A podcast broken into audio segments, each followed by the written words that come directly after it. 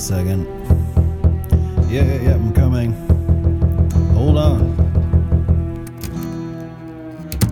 Ron? What are you doing here? There's something I need to tell you. Are we alone? Quick, grab anything you can. We gotta go. Is there a back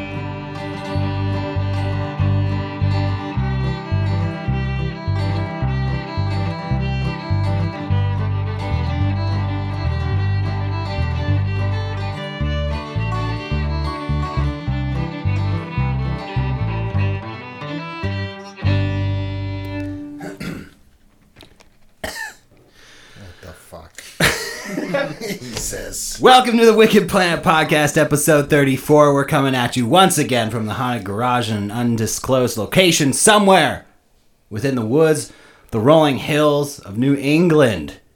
With us tonight in studio, we have a dwarf from the forest. But before we get all before we get to all that, you know him as Ron from New England.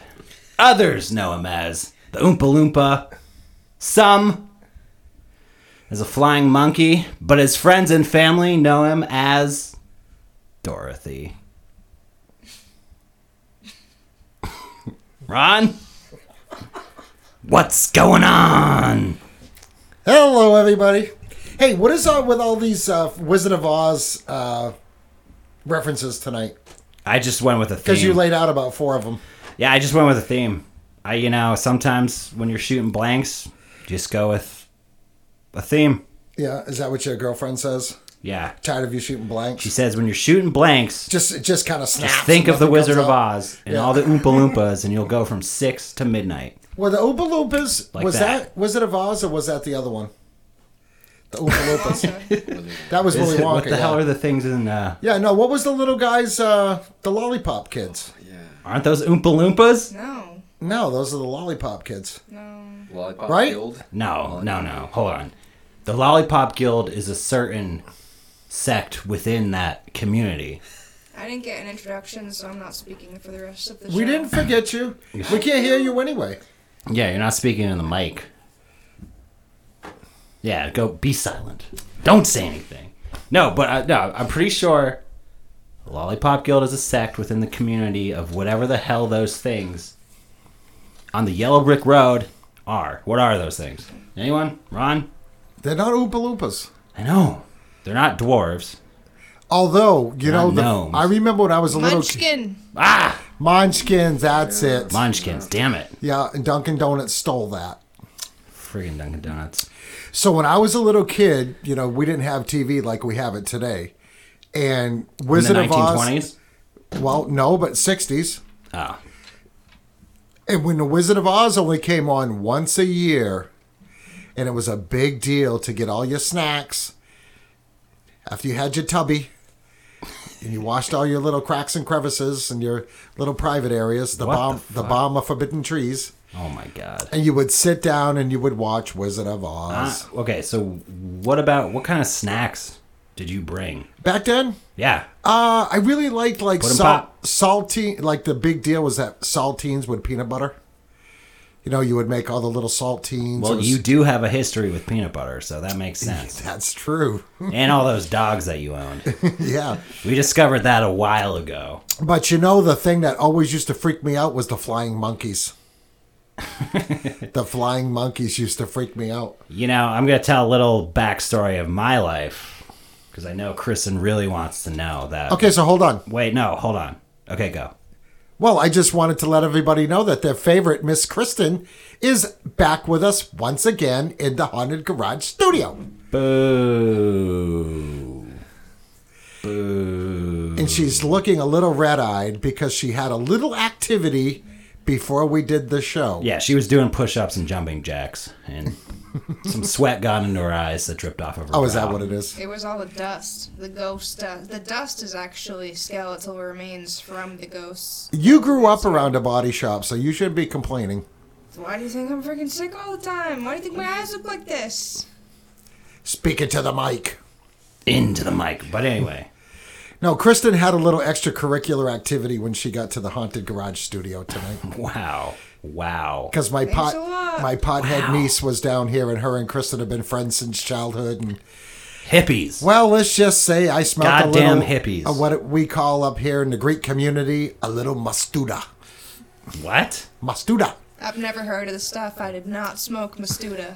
No, that's not what we call it. It's either like it's ganja, weed, Reefer. reefer, the devil's lettuce. I call it mastuda because that's what we've always called it. Mastuda. Mastura, Macada. which is Greek slang for pot. Yeah. Well, so I had something I had to, I had to share because I know Kristen would really want to know this, but maybe Aaron. But when I was a young lad, just a wee child, A wee boy. I played a flying monkey in a production of The Wizard of Oz. oh, you did? I did. Yeah, because you did like theater. Your mom did theater, right? Well, my mom's technically a professional actress. Um, and I used to do theater way back in the day. No, that's cool. And I played a monkey. That's why you're always in tights when you get here. Yes. and that's also why I'm so hairy. I used to do theater in school. I took all, I used to do the drama classes. Uh, my biggest role to date was Mr. Bumble in Oliver Twist. when Oliver Twist came up and said, Please, "Please, may I have some more?" No, it's please, sir. May I have some more? And I was like, "Get the fuck out of here with that! You're like, go "Piss over there, off." go over there and eat the gruel." Piss off and get back to doing so the your drama chores. drama teacher said, "Cut, cut, cut." That's not the line, Mister Ron. That's not the line. And I said, "Oh, I thought we were ab libbing this, and I thought that that was a good line." He said, "Well, that was a good line, but I don't think the parents would appreciate it." Ron, I I expected more from you as a child. It was Mister Bumble. I had one fucking line. Well, It was not a major role. So, what do we got for weather? What's the weather like? Well, it's, it's friggin' hot in this studio. Okay, so everybody Jesus. is everybody is bitching because it's nice and hot in the studio Nice and hot? because it feels awesome. No, it feels like I'm dying externally. Yeah, it, you guys are all in your t-shirts. You come in here wearing a flannel with a vest, and oh, oh. it's hot. It's hot. It is hot. Okay, it was fucking cold this morning, and it gets cold inside the haunted garage, and I don't like to be cold. It was 55 today. Yeah, fifty-five is not hot enough for anything in a body shop. I mean, you know I, that. it's fair. I would imagine nobody else wants you to be cold either because nobody needs to see those nipples hard. right. Well, that's true. Well, we've But- never talked about the fire escape plan, and the fire is on, and it is hot in here. Like, I think my shoes are burning. That's how close the fire is. So, which window is it? You're just being over fucking This one? dramatic. Yeah, that's your fire escape. Push the AC out the window and jump out. You'll no, be fine. I'm gonna jump onto the table right down below this. Well, you could do that. You'll be fine. Kristen, if there's a fire, Aaron will carry you out. Oh, that's so sweet. So just hop on his shoulders. So the ha- so the haunted garage is heated He'll by take a, ya. by a big gargantuan wood furnace, and it's been doing its job. and Ron, who controls the wood furnace and likes to put it at 110 degrees. I like it hot. So we can all drink and sweat at the same time. not even like sweating. it's summer in the middle of fall. Okay, so let's get back at it. The weather has Weather. been actually pretty nice this week. It's been kind of unusually warm for November, uh, but today, uh, really cold at night though. And today it was raining when I woke up, and it was that rainy, raw, cold, nasty. Shitty. Yeah, it sucked. Mm, Might I add, it was foggy and beautiful, and the leaves were still orange and yellow, and they were blowing in the wind and the fog. It was Hey. actually beautiful. Can you? Yeah. Well, it, well, it was this morning, but but can you? Do you guys? Do you guys notice that the leaves aren't off the trees yet? Friggin' Bill Gates. Yeah. What's like, he up to? Like I remember when you used to do like your leaf cleanup like once. Now you got to do it like two or three times. It's freaking aggravating. Why do people do leaf cleanup? I don't. the I never did. I never used to. I Why didn't wouldn't you just wait it. till spring? I know there's going to be more leaves, but Yeah, yeah. I don't. I don't get it. I, I don't know. But the wife likes it, so the wife gets what she wants. So that's what we do. So you're uh, a little whoosh. Well, no, my wife is very particular about not having leaves everywhere. As soon as Saturday morning hits, You know, no Friday on, night. Friday you night. get outside, you bag up them leaves. Well, you know how I do it. I have somebody else to do it. Oh. So Agent J. Uh yeah, yeah. Sometimes Agent J does it, and I got another lumper that likes to come down and do a little work Well, that's good. in between his bouts of schizophrenia. What do we have for? uh What do we got? We have any updates? Anything new we want to talk about? Any? um Uh, well, we have a few follow ups. Kristen, you had a follow up from last week's show when you were talking about the trucker killer that I haven't heard of. What do you got? It ended up being somebody, I don't know, maybe I got on a weird link online at first, but it ended up being somebody from like Ohio or you uh, no, it was actually Washington State. He worked for a big truck company, but if it wasn't for the for Ted Bundy, they would have never caught him. I didn't really get much into it because I was thinking it was the White Mountain National Forest and it was closer to home, so Oh. yeah, some someone out in Washington State. So it was a wet noodle.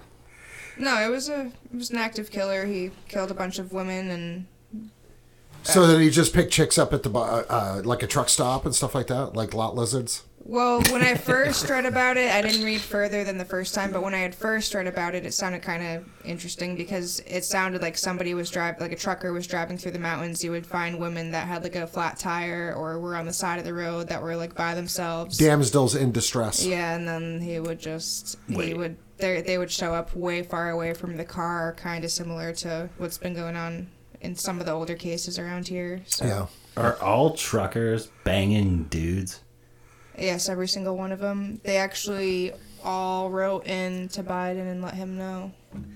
Really? Yeah, it's a good question. That's Are you talking about a really the- good question. The tran the tranny lot lizards. I'm just talking. Well, I'm talking about the lot lizards. Why is that a thing in the trucker community? Oh, they're- they're looking for girls like- at the tr- the rest stop. That's so nasty. if if you're a No, isn't it dudes from though? experience, Or it- sometimes. dudes. No, sometimes. From experience. I thought it was mostly dudes. Well, I'm scared. From like, experience. No, from experience. When oh I Oh was my like God. 17 years old, I took a nap at the rest stop on the way back and forth to South Carolina to visit my grandmother.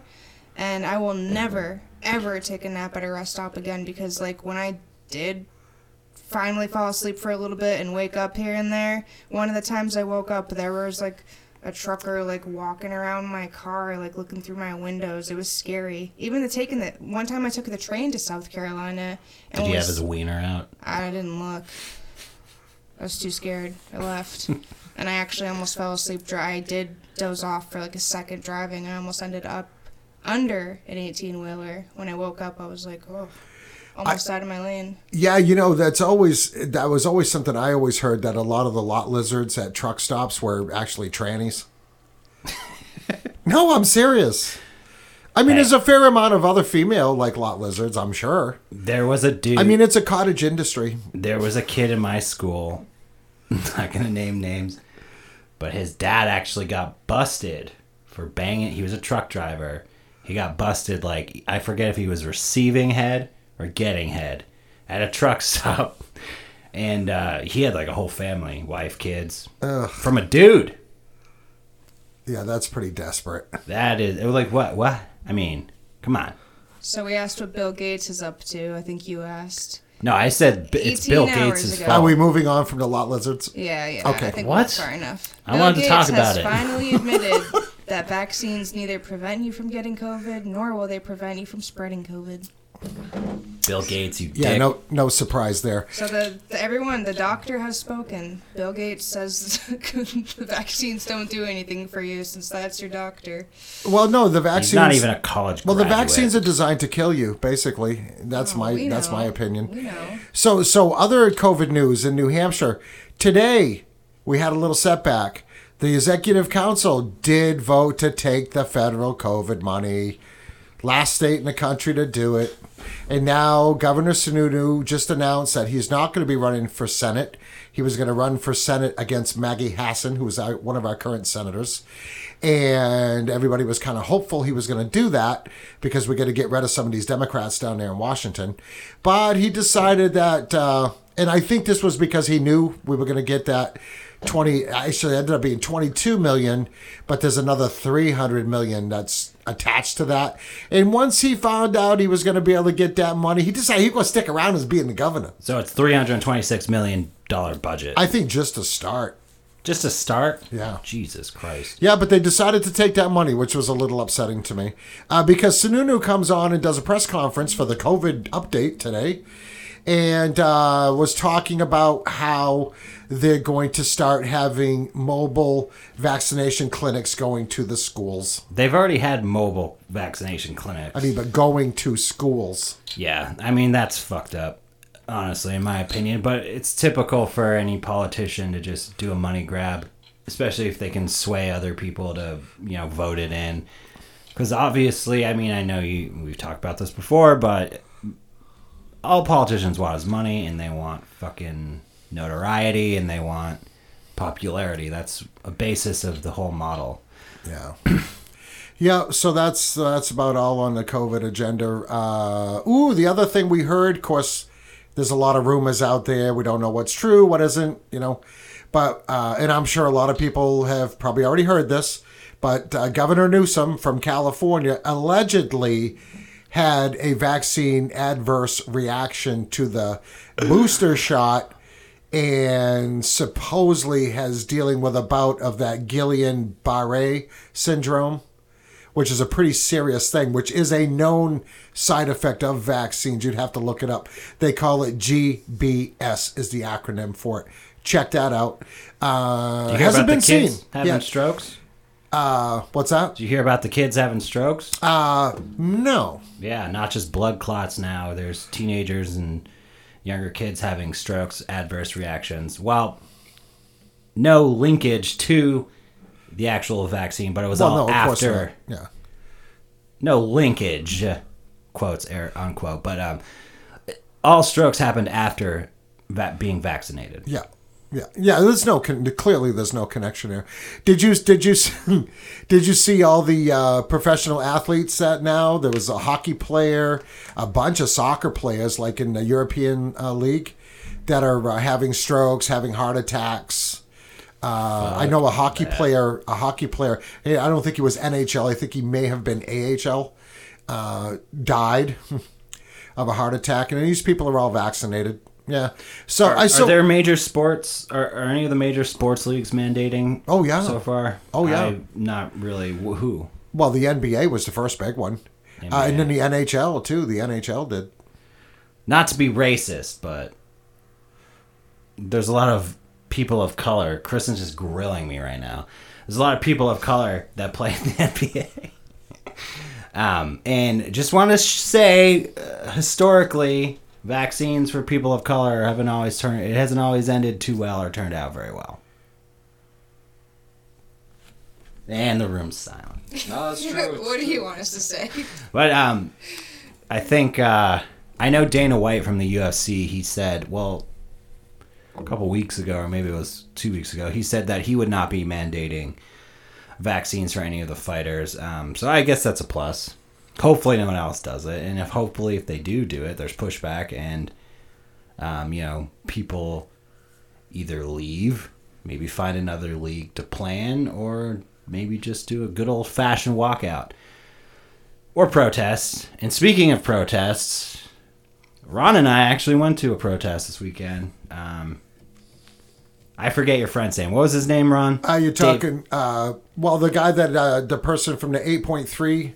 Yeah, a pe- a Dot few com? people we uh, interviewed actually. Yeah, uh, you're talking about David Larue, David LaRue and then the nurse. What's her name? uh, Therese Grinnell. Ter- Therese Grinnell. So we went down to downtown capital, Concord, and they had probably, I don't know, a couple hundred people out there um, protesting vaccine mandates, medical tyranny, uh, and chanting, Let's go, Brandon. Oh yeah, yeah. And actually, if you go on my Ron for New England page on Instagram, you'll see some pictures of that.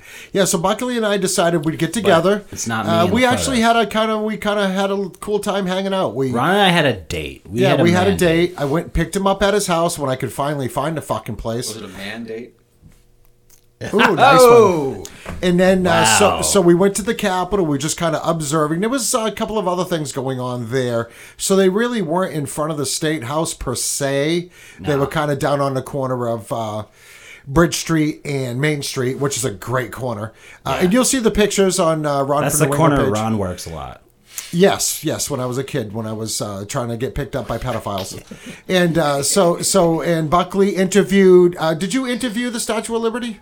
No, I just kind of talked to her. Yeah, I talked to her a little bit. So we got her got some number. pictures, and we got a we got an excellent shot of the fuck Biden flag that nobody did anything about, which I thought was really funny. Yeah. So We taught you and you gave a little interview to Dave. Yeah, so we just chatted with Dave LaRue real quick.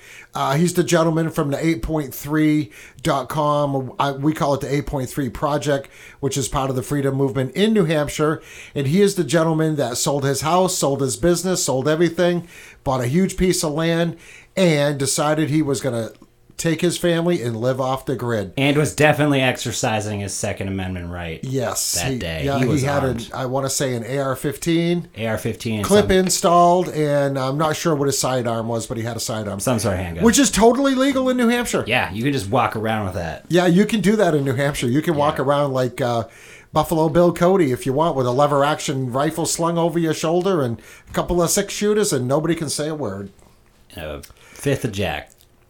And a fifth of Jack, but you can't have it open because you can't drink in public in New Hampshire. And I don't think you can actually be consuming alcohol and Not in public. in in uh, handling firearms. Uh, not in public. I think in, pri- I think in private there's a fair amount of that that goes on in New Oh, there Hampshire. definitely is. It's the only. Honestly, it's the only way to shoot a gun is drunk. Well, I think it challenges your your uh, your aiming and your ability. you know, to after hit. a while, when you know, it's like you're sh- either shooting two eyes open or one eyed. It gets kind of difficult. Yeah, so so Buckley and I did that, and I think, uh, and then after we went out, we had coffee and had a nice conversation. It was cool. So uh, then next this coming weekend, we were thinking we were going to do it, but my wife is going to be flying in on Saturday morning to come home. Ooh, So not absolutely sure if I'm going to be able to make it, but we'll do the best we can. I was busy that day anyway. This coming Saturday. No, I, I'm not actually. Oh, uh, okay, cool. So uh, the other thing we discovered this week: uh, bridges are in fact racist. Did you see? Did you see that? What Yeah, Pete Buttigieg. bridges? Yeah, Oh, the yeah. dude that just uh, come back from uh, what was it, paternity leave for his gay boyfriend. They went and they adopted a kid, but he got to got to have paternity leave. Uh, and he's the transportation secretary, so it was a perfect time to take paternity leave when we got all these fucking ships off the coast, all stranded, and uh, in our trucking is a nightmare, and just everything in the United States is a nightmare. That's a perfect time to take paternity leave. What happened to? Wait. You know what? My job is more important. I, I'll take my paternity leave later once we get this resolved. What's up with the bridges being racist? Oh, the bridges are racist. Did you hear that? Were they of you built by slaves? No, these bridges were intentionally built too low so that they couldn't bus black and Hispanic kids to other neighborhoods to go to school Yeah, or to something beach. along To those the lines. beach, or think. to the beach, yeah. Yeah, so these are so the bridges now are the next thing that are racist in this country. So so Ah. whenever you see whenever you see uh, a low bridge, Racist. racist. That makes You sense. racist motherfucker. I always, well, I always kind of just thought the way that some bridges looked, that they were kind of racist. Like those covered bridges that we have around here in New England. Oh yeah. There's only one lane.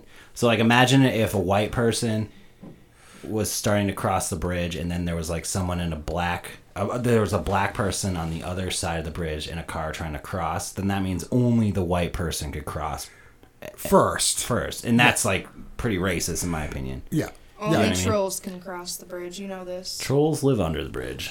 Yeah, well, they own the bridge. Who wishes to cross the bridge of death must answer me these questions three. No, you have to pay a troll. Any toll. other side you'll see. It's called a troll toll. Anybody that knows where that movie quote come from, email us at the Wicked Planet Podcast at gmail.com. If you get the answer right, we'll put you down for free merch if we ever get any. which we never will. Anyway, So, so, don't hold your fucking breath. in studio tonight, I'm going to introduce. Hold on. uh, Before what? We, before we introduce the guest, well, I'm very happy you came today. I did have a couple other follow ups. God damn it! A couple of follow ups. All right, what?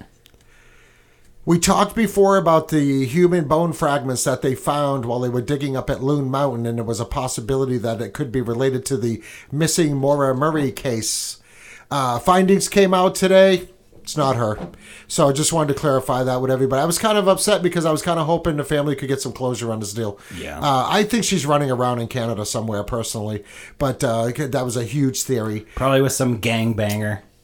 So what they're saying is that these bones dated back from the 17 to mid 1800s from uh, radiocarbon dating, which for which I understand is not that accurate. However, uh, could be that Native like American, could be shit? na- yeah, could be a Native American, could be uh, a f- you know a, somebody that was buried out there, whatever. Who knows? But important thing is it's not Maura Murray. The other follow up to last week's show when we talked about bodies floating down the rivers. We talked about the Connecticut River Valley Killer.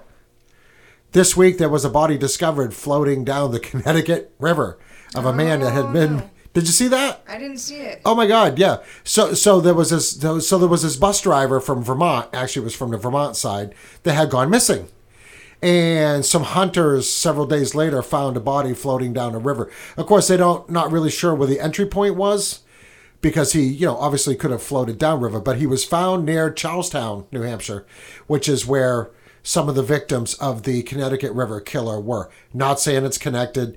They, Probably listened to our episode and was like, you know what? you know what? I'm going to commit I suicide so they can have something to have a good follow up. My old uh, hobby. Yeah.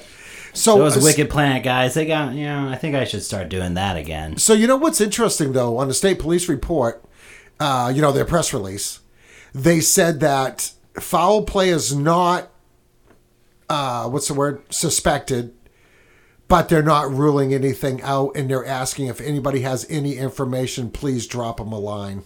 Drop a pin, people.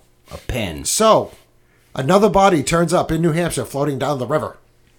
And same as always, we don't want to scare you. There's nothing going on. We don't really know. There's anything. nothing going on, and there's definitely no mountain lions in New I Hampshire. just look. I just think it's not uncommon for people to die. People die every day. People die in the woods or rivers every day. And I don't know. Maybe there is a serial killer or two, but also like I don't know if it's a big that big of a commonality or enough of a commonality to pin it as a serial killer. I mean, no one's missing, you know, their left forefinger or whatever.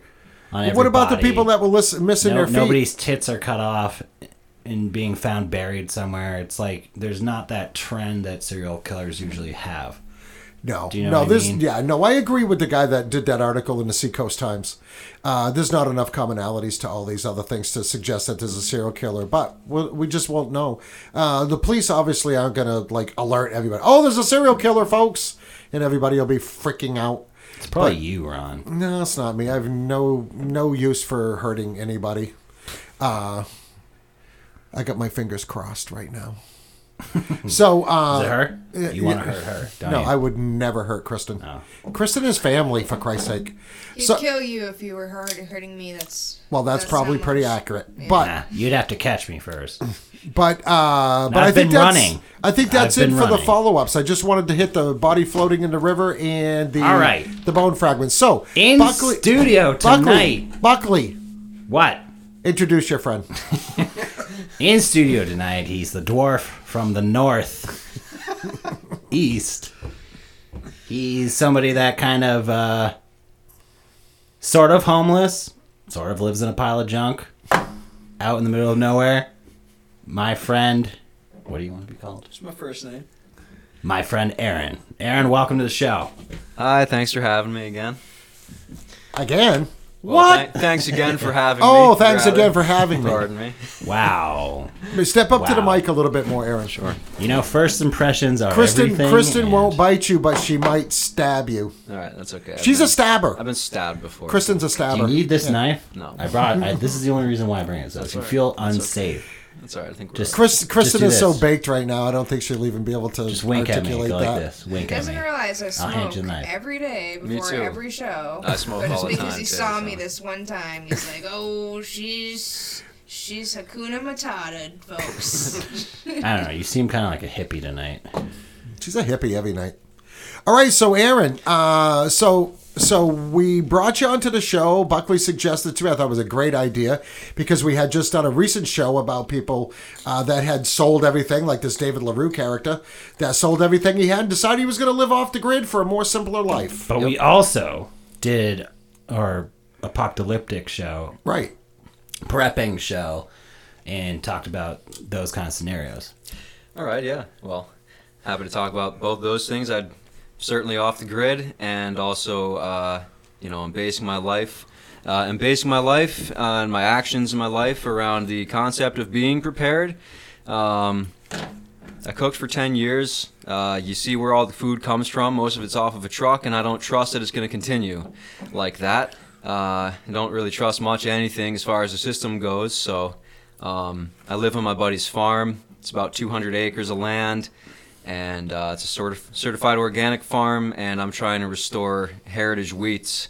Uh, just ordered 50 pounds of wheat for the winter, as well as $300 worth of home supplies, including food from Vitacost, because we're living in crazy times, and uh, you know I want to be able to take care of myself and my own. So Okay, so my question is, is like you said you were a cook before. Were you like a cook at like a chain restaurant or a restaurant? or- Uh, more local restaurants. Yeah. Um, I moved down to the coast and worked in a restaurant there for a while. I lived up in Burlington, Vermont for a while. So, uh, yeah, just uh, not not chain restaurants. Really, just kind of jumped around.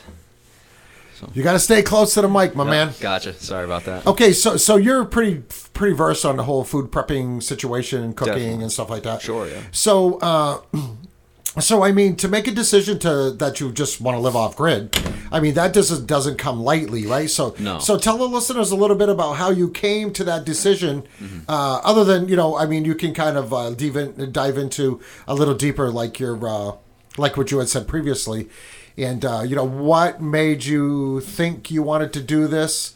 And, uh, and tell us what your first kind of steps were because you didn't have a very easy go of it in the beginning from what I understand. No, certainly not. Um, so I cooked for the greater part of 10 years, off and on, mostly on.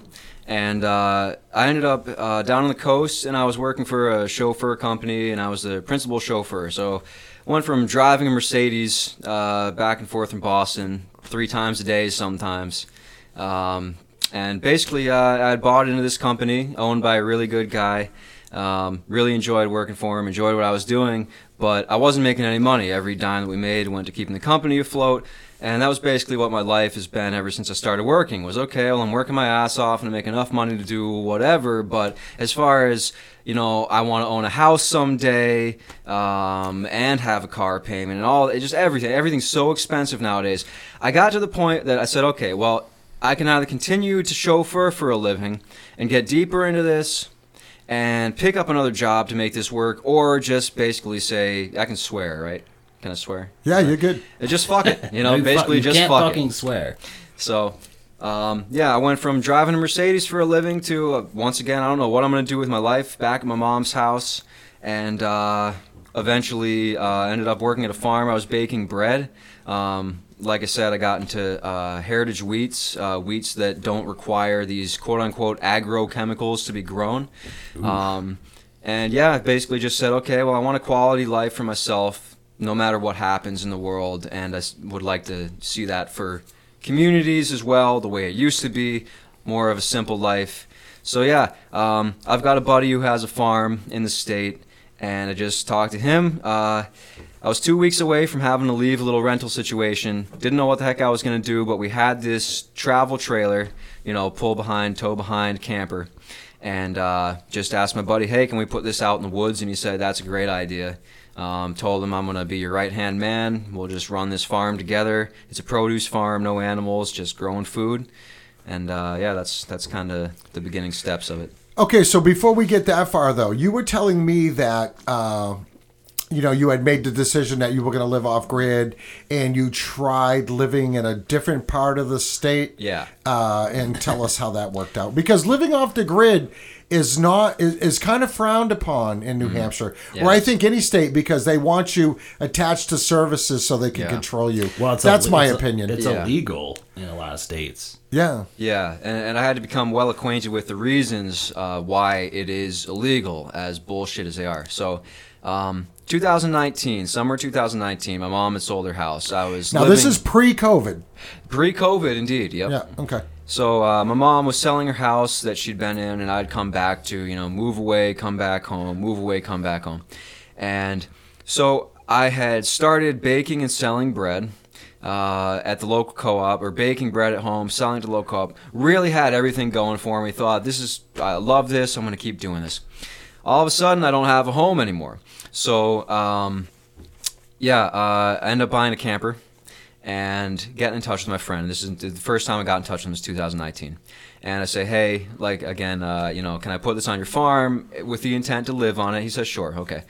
Well, uh, some time passes. Now this is at your first location. yes, this is this is at my buddy's farm. This is the farm. And we won't say where, but we'll say it's down in the Monadnock region of the state. Uh, well, so my buddy's farm is, uh, uh, you could say within an hour and a half of Concord, and that's that's very uh, broad. That's a, that's generous. Right, but Um, we're talking about so the it's first Well, so here's Yeah. the thing. I, I bought the camper and I brought it to my buddy's farm. That was the original plan. So I had it there. I wasn't living at the farm yet, but I had it there and I was working on the camper to try and make it livable for winter.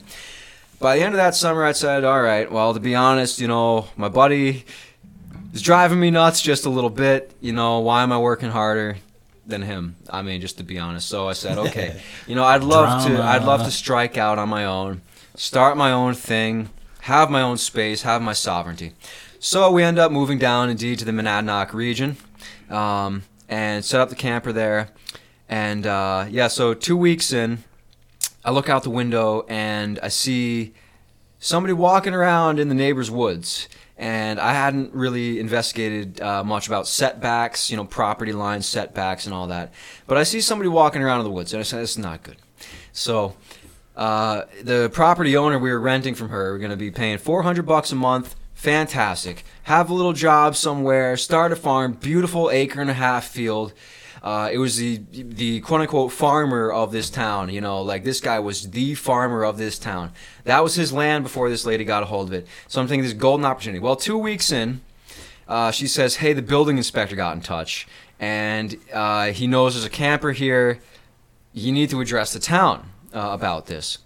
So over the course of the next four weeks, for the entirety of the six weeks that uh, we're living in this this camper, um, I go to a selectman meeting, uh, and honestly, I mean, one of the one of the first things that really struck me was this: I knew a hell of a lot more than these people did about the laws pertaining to tiny houses, off-grid living, not having a fifteen to twenty thousand dollar septic system. Um, so yeah. Anyways, uh, four weeks later, we got uh, kicked out. So uh, living in this camper for six weeks, and we have to say, okay, well, we got to let it go.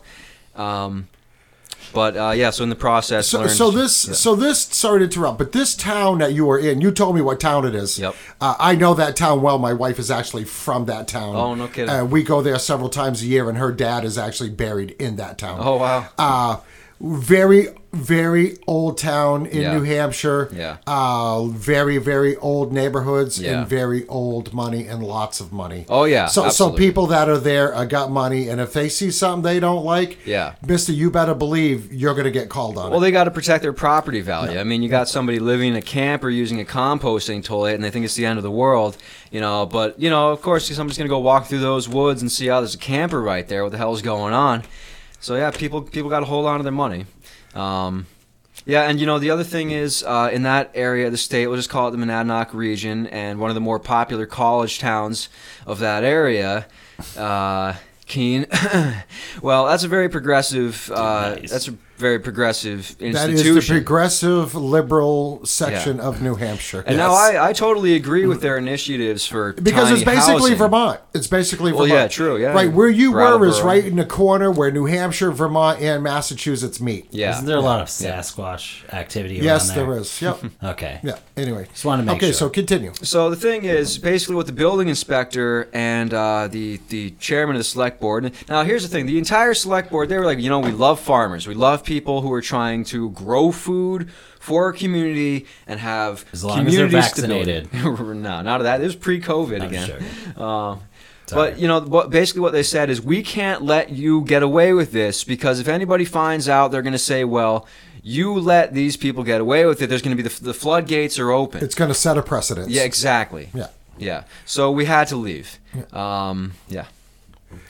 So uh, after that, uh, we spent the greater part of a year, I think nine months, in a condominium in a few uh, a few towns over, which was a great time. Was able to get some rest because uh, you know living off grid, even if it's only for a short amount of time, just moving the camper down there, building a roof on top of it, basically trying to turn a camper into a tiny house, something you can live in throughout the winter. Really glad to have a break. Um, so yeah, nine months in a condominium in the area again, and uh, so the building inspector and the select board had given me a certain deadline to uh, 2020. They said uh, middle of May or so. You have to have the camper moved away from the neighbor's property line. I said, okay, great. So Okay, whether- so hold on. Mm-hmm. So you were able to winter there? Uh, not in the camper. Okay. But in the area. All right. So we basically just had to walk away from the camper, uh, knowing that by the next May. So it was it was the end of December that we had to leave the camper, and uh, it was next May, middle of next May, 2020, uh, that we had to move it off of the property line.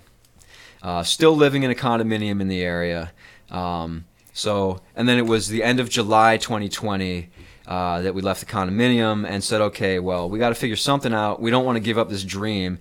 I bought a 72 year old tractor. I have a grain drill for field planting wheat and rye, whatever you need grains. Um, I can't give all this up. I've already put so much work into this. What the hell are we going to do? Go back to my buddy's farm. Yeah. So what I was thinking, I wanted to establish to people how difficult it actually is to live off grid. Yeah. Uh, which which we call off the grid now, which in the eighteen, you know, seventeen hundreds, eighteen hundreds, you know, midway nineteen hundreds was what people just called living. Yeah, living. Yeah. So uh, so anyway, so so you had to get out of there. Yeah. Uh, and and you know, funny enough too, that section, that part of New Hampshire, gets some of the highest snow totals of any, including in the mountains. Yeah. You get some serious snow totals down in that area. So so if you were going to be wintering there, you would have had to been really set up. Yeah, and it was very cold. I mean, uh, you know, six weeks in that camper. Um, once we had moved back to my buddy's place in 2020, end of July 2020, I tore all the siding off of the camper to find uh, a whole lot of places. There was absolutely no insulation.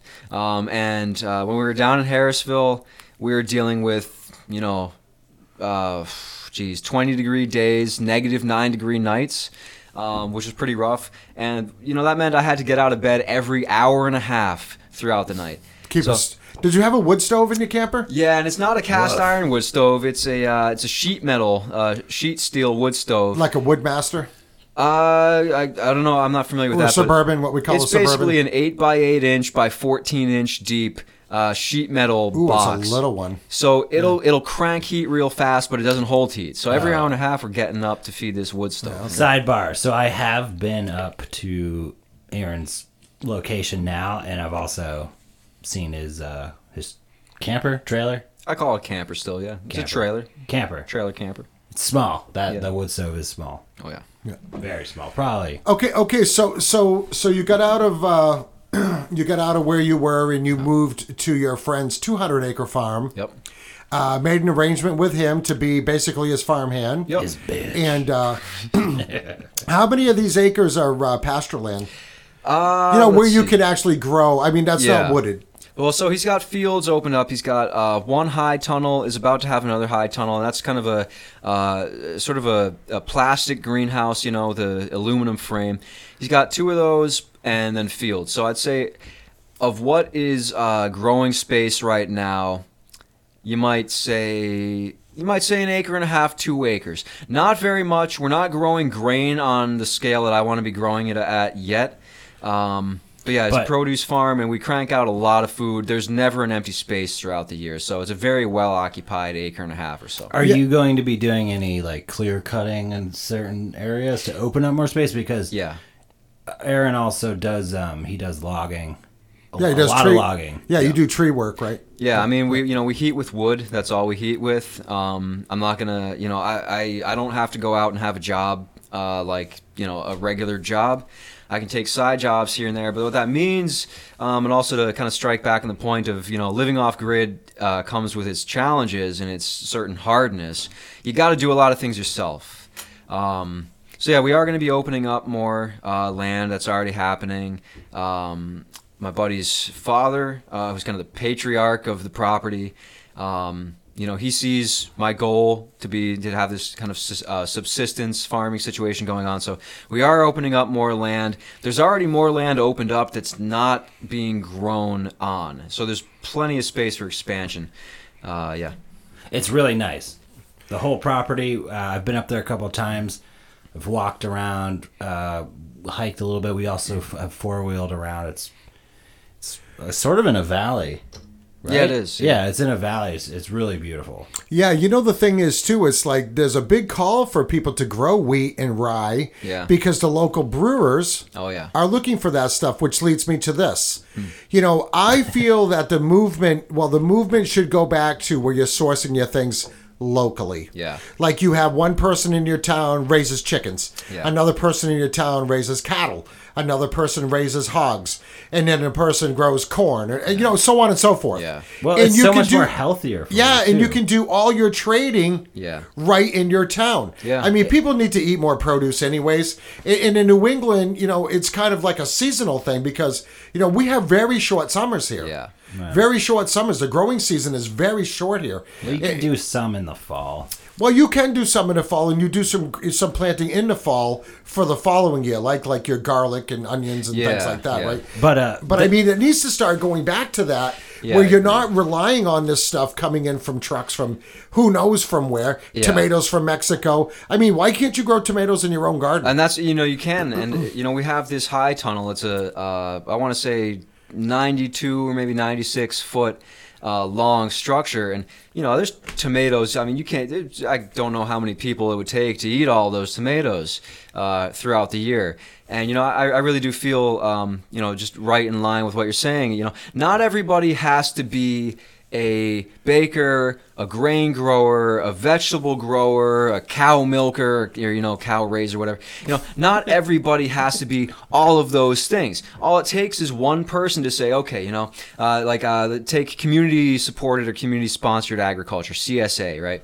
So a bunch of people buy in at the beginning of the year, say we're going to pay uh, for a full share, maybe five hundred dollars sometimes $700 whatever it is. And you're going to get a certain amount of vegetables every single week a certain amount of poundage a certain weight and it tends to be worth it. Now if everybody says okay we're going to support this local farm which is the whole idea of csa and you say okay well we've got the money to buy the grain stock that we need uh, although you know on that note i have a very small stock that i'm building up to be um, you know a larger a larger store uh, so you know, I'm not, I'm not, I don't. The way that I think about it, I don't want to be relying on any other individual to say somebody else is going to be somewhat responsible for us being able to carry out what it is that we're trying to carry out, which is basically just subsistence farming. And yes, indeed, for the community. You know, you want to call that communism, I call it community, or you know, communality. It's I- you know, people working together because somebody's good at cutting trees, the other goods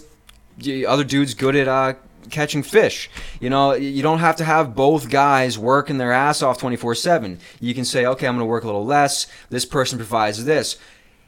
Just much simpler. It can work. We need to go back to that, I think, because honestly, even just for the reason that the shit that's coming off the shelves and off the trucks, coming from 10 years in restaurants, you see all that meat, you don't really know where it comes from. It's all processed. And that's not to too. say that I don't go out to a restaurant and order a cheeseburger. I will. But at the same time, I know where it's coming from. And I know that all it takes is some corporate executive decision to say, this stops, and then everybody's fucked. That's all there is to well, it. well, hold on. That I don't think that's going to happen though. At least not in the corporate capitalistic No, I don't think society so. that we I- live I in. mean- I mean, it no, might happen. because they're still well, going to want to hold on, Because capitalism, it, it it basically propagates um, money. and and free marketing and and you know any CEO excuse me of a company is not going to not want to make money. Yeah. So the more food, the more product they can pump out, the more money they can make. Well, the people hold the power then because, you know, they can say, well, we're going to stop the supply chain.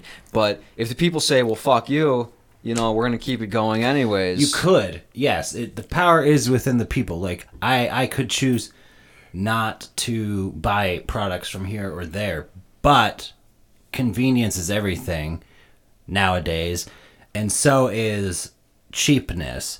And processed or overly overly processed food is usually very very cheap in comparison to organic food or even just going to a farmer's market Yeah, and we, it, it increases in price. But I do agree with what you're saying. The whole, I Enron, the whole idea of um, you know localizing food, community food, community jobs where you can trade, or one person does this, one person does that. It's a very good idea. I don't know how realistic it is now, but that doesn't mean it won't be in the future, especially with how things are going currently and how it looks like it's going. and how it looks like it's going. But but processed food, we know, not everybody knows, but a lot of people know, is very bad for you. Yeah. Um, processed wheat, gluten is very bad for you. Any of this shit that you're getting, Kellogg's cereal is very bad for you. Deli meat. that- Deli meat is bad for you. It's basically considered a carcinogen It is. um, because of the stuff that's in it and how it's processed and and we've talked about this before but all that all this stuff is the american diet um, is also perpetuating very terrible health risks increase in cancer um, increase in liver disease heart disease increase in kidney disease all this stuff. It's all coming from your food um, not all of it but a good majority of it as well as the whole pharmaceutical industry industry that ties into that. But you know i do think that's uh, an important aspect because when you look at a lot of the the wheat and gluten that's in america it's very bad for you. A lot of people have reactions to it. But when you go to somewhere like the UK, we they don't even know they they haven't even heard of like celiac disease. And I was going to say, you're talking about celiacs, right, Yeah. or, or things like that. which is a debilitating thing because a friend of mine's wife has it. And if she gets one little crumb of gluten, I mean, she is down and out. So it really messes with people. And I think the thing, just just to kind of follow up with what you said, Buckley, is you know these meat suppliers they're going to want to make a profit, but it's how they allow their their animals to be raised on what they're actually eating to make them bigger faster giving them excuse me giving them the antibiotics so that they don't get sick which is which is being passed along. So so yeah they want to make a profit but they want to make a profit faster. So when they do that i mean look at all the chickens that, that were all jacked up on antibiotics and all the pork that was jacked up on antibiotics. I mean you're consuming those antibiotics, which in turn makes our body antibiotic resist or or uh, resistant. Right. You And know, so also- so which makes us susceptible to superbugs like this COVID. And they're telling everybody, you know, your diet could really help you, like keep you from getting sick. Oh, yeah, and it's one of the main things. Yeah, it's absolutely true. So if you're eating more organic, and, and I know a lot of people are uh, vegetarians or vegans or whatever. I mean, I could never see myself doing that. But I mean, you can go to a local farm that raises their own beef, slaughters their own beef. We have them in New Hampshire. They're not that this matters, but they're USDA inspected and they're clean and they're good processing plants, and the beef just tastes better. Yeah. Yeah, but the Yeah. the thing too you have to remember about any sort of corporate or or uh, you know huge farming industry where they're growing f- where they're uh, raising livestock or, or vegetables or whatever is you not just this the a lot of it is um, what goes into what the animal is eating. Like how the corn is is um, farmed. Do you know what I mean? Yeah. or whatever they're feeding the cows, um, and instead of like uh, organic grass-fed animals, because whatever is going into the corn that they're growing to, to feed to GMOs. the cows or Yeah, or to feed to this animal or the Chemicals. grains, Yeah. is also going to go into that animal, which then is going to go into you. Right, exactly. That was my point. Oh, that was your point. Yeah. So, well, yeah, because what they're Okay. feeding, what they're feeding these critters, you're consuming. Yeah. Oh, okay. Yeah, you're you said- consuming that into meat. any Yeah. any concentrated uh, uh, you could say consumables you know that are that are being provided to livestock or you could say uh, in in the in produce terms you would call it you know eh, uh, maybe not consumables but pesticides herbicides anything that's a, chemical it's a concentrated very strong form of something that's going to make it to our bodies through whether it's animals or vegetables is going to make it to our bodies. And then we have to deal with that. And the number one thing that comes to mind for me is inflammation. If we have to deal with a concentrated form of something our body's going to have to heat itself up more or less to deal with that. And whatever kind of chemical happenings are going on in order for us to say, okay, well, I've got urea, which is just a considered an organic but uh, uh, still concentrated and synthesized form of nitrogen. It can be something that simple, you know, let alone, uh, you know, what is it, glyphosate or whatnot from Roundup. You know, th- that gets into our bodies and it Yeah. just, you know, I mean, most, most people are eating this all the time. You know, I mean, Yeah. if, if you're not, if you're not, even if uh, you know King Arthur flour, everybody says, "Oh, King Arthur flour is great." Well, you don't know where they're sourcing it. If you buy it organic, yes, it doesn't have Roundup. But if you're not buying it organic, how is it any better than what you know the Hannaford's brand? You know? Yeah, so, So- so inflammation is a big, um, uh, I guess, adverse reaction. Of And course. that's a, an immune response, right? It's an, Yeah. it goes into a lot of autoimmune diseases, um, and that comes that inflammation in America in the American diet comes from a lot of wheat and gluten, and as well as processed sugar. A lot of those dietary foods that we eat that are overly processed, like sugar, your body needs sugar. You know what I mean? It needs so many grams of sugar a day.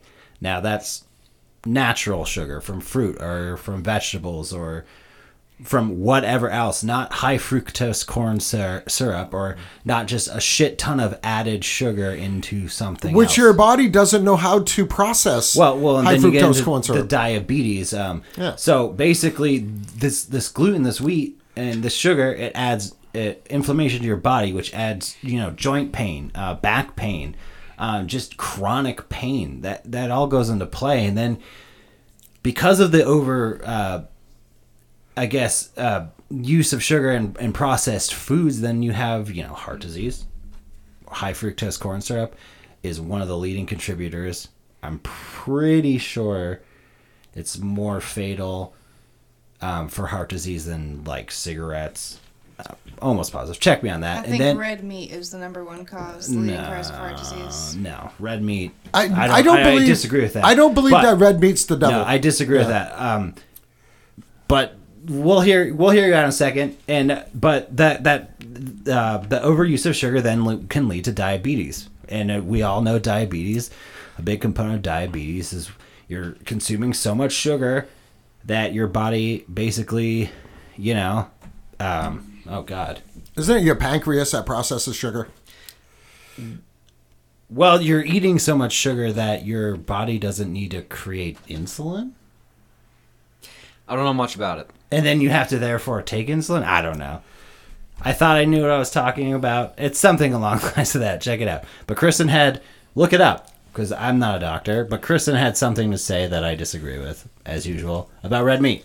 I mean, I don't have anything in front of me, but I watched this one documentary I really recommend. is called What the Health, and I don't know where you could find it nowadays. Back then, it was on Netflix. And then another documentary would be Dominion, but they say that the leading cause of heart disease is red meat, or at least one of the higher up leading causes of heart disease are red meat, and then the leading cause or one of the leading causes of breast cancer is dairy. Um, there's a lot of really cool stuff in there. And just by going to a plant-based diet people were able to cure so much of their health. And i feel like a living example of that because i went vegan and i healed my thyroid. I mean they wanted to give me radiation to just like kill my thyroid inside of me or rip it out and then just be on a synthetic medication for the rest of my life and there was no other way around it those were the only two options but i went vegan and within like within three weeks like I lost all sorts of organ fat and thyroid issues just disappeared. So Yeah, and I, I you know, mean, what- I- I, well, I wanted to uh, just make a comment. Uh, Kristen, you do look very, you look healthy. I got clear skin now too. Yeah, you do. You look really so good. Yeah. clear. I have a couple things I gotta say about red meat because I love red meat. I love red meat too. That's so good. You know, and, and that's and not to interrupt you, Buckley, but uh, for an Rh negative person like myself, which I'm an O negative, beef is a necessity for our blood because we have copper based blood. It's not iron based blood. Right. So so we need to get that extra iron from the red meat. Right. Uh, and I've had many doctors actually tell me that because of my blood type. Well, there, I knew a guy. I knew a guy um, back in high school.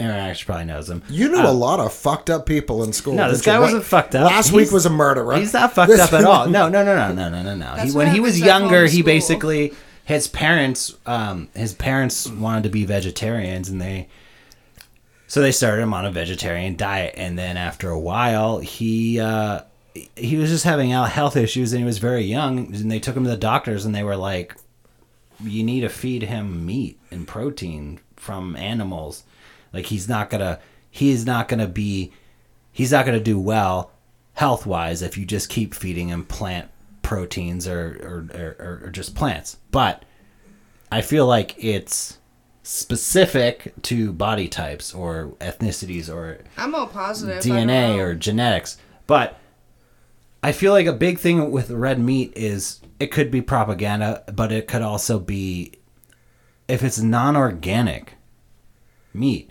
Non-organic meat is not good for you. If it's organic raised lean meat, it's probably going to be pretty good for you. Now, that being said, you know, any overconsumption of anything is bad for you oh yeah.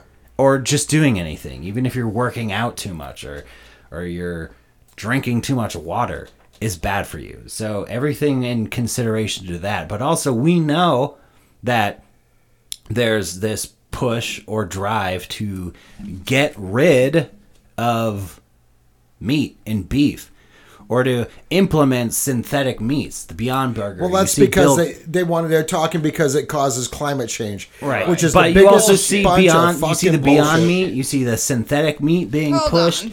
You see this agenda just saying, you see this agenda that meat is bad for you. Red meat is terrible for you. So don't eat meat, don't eat beef.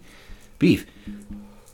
We're not. Let me just. We're not mowing down the Amazon rainforest for more room for fucking cows to slaughter to feed all these people. That's not. They that's- mowing down the Amazon rainforest to put in oil rigs. and cows. I thought. Well, I mean the the Amazon is clear cut for cattle ranching, yes. They fucking burnt it all. Instead of just cutting it, they burnt it, and that's why all those koalas had to burn and scream, and all those animals in there also. had Koalas are from burn scream. Australia, not the Or Amazon. whatever was in there, you know. The uh, there's, The Amazon Yes. koala. There's very, poor anacondas. The anacondas. The anacondas, those 35 foot snakes were just Turtles. burning alive. And then random whale Ah! washed up in the middle of the woods. Okay, so so so What? yes, so yes, Not those things those things do happen. However, But what I was saying, just to finish out real Okay. quick, I think part of what Kristen might be getting is that whole anti beef agenda and push towards synthetic meats. And I think that has that plays big into especially in the US trying to sort of demasculate men. Yeah. I just have one request for the masculine men. When there's a meat shortage and your meat is gone, please do not touch the veggie burgers or the fake meat. Leave it for the people that actually eat it and live off of it. Don't come taking our fake meat because now it's good enough for you. Don't Well- touch it. Well, hold on, hold on, hold on. Isn't there something a little different between synthetic meat and veggie burgers? I love a veggie burger. yeah, me too. I I love a good veggie a burger. burger. But synthetic meat seems like it's different. Maybe it's not. What's I syn- mean, I won't eat the Beyond the Beef, whatever. That stuff tastes like soy dog food. protein isolate. If you look at the ingredients, soy protein, which is very bad for you. Yeah, yeah. If it's bullshit, it's bullshit. Simple food. Food that's good for you is simple. Um, you know, I want to say this. When I was living down on the coast, I was really broke. Uh, The coast. the coast, yeah. When did you live on the coast? You know, the coast of this state. You know, you came down. Did I? Oh yeah, yeah. Where? I forget. Portsmouth. Oh, right. Sorry. So I was living in Portsmouth. And Portsmouth, Oregon. People. wasn't making a lot of money at all. And uh, so I said, well, you know, I'm going to experiment with my diet a bit. And this this uh, eventually had more to do with the amount of you know of income. You look very, great. Very Paul things. You look real trim. Thanks. Yeah, it's, it's from all the wood. it's from all the exercise. When I was living down on the coast, um, I had never been vegetarian before. But you know, working in restaurants for the greater part of ten years, you eat a hell of a lot of meat. You eat a hell of a lot of really good food, and uh, you know, you're just uh basically spoiled to spoiled to all hell. So. The hardest thing for me was going vegetarian in the first place. Went raw vegan for a little bit after that. Didn't like it very much. And then I had a great summer. I ate nothing but fruit for three months. Maybe once every couple of weeks, I'd go to the pizza joint downtown, you know, go out, have a couple of beers with a, a housemate or whatever, and grab a couple slices of pizza. But all I was really eating was cucumber and uh, let's see, apples, papaya, you know, just whatever was at the health food store in town. It was all organic. I felt great. I slept better. I was like lucid dreaming all the time, just vivid dreams. Had more energy than I've ever had in my life. So there's something that can be said about going to a completely plant-based plant-based diet, but beyond that, uh, beyond summer, you know, fall came back around, and all of a sudden, okay, well, I got to introduce cooked foods again, just for the simple warmth and satisfaction of it. Um, and nowadays, you know, I'm back to okay, well, I'll eat some meat here and there. I'm really not too judicious about it. So, having been all across the board, everywhere from fruitarian for three months. Uh, to just you know, I'm working a building job. My buddy and I are going to going to go to the gas station get a cheeseburger. I still feel okay. And I think it really has to do with balance more than anything because, yeah, there's a lot of crap out there. If you look at what wheat is, if you go and you buy a loaf of bread, that's mostly just white flour, which is a starch for the most part. And uh, that's going to turn into blood sugar real quick. There's nothing to slow it down. Um, there's nothing to break up those protein strands, that gluten, um, and the uh, so you know it, it's it's not necessarily a problem with what people are eating. Like red meat's not necessarily the worst for you. Uh, uh, being a vegan is not necessarily the best for every individual.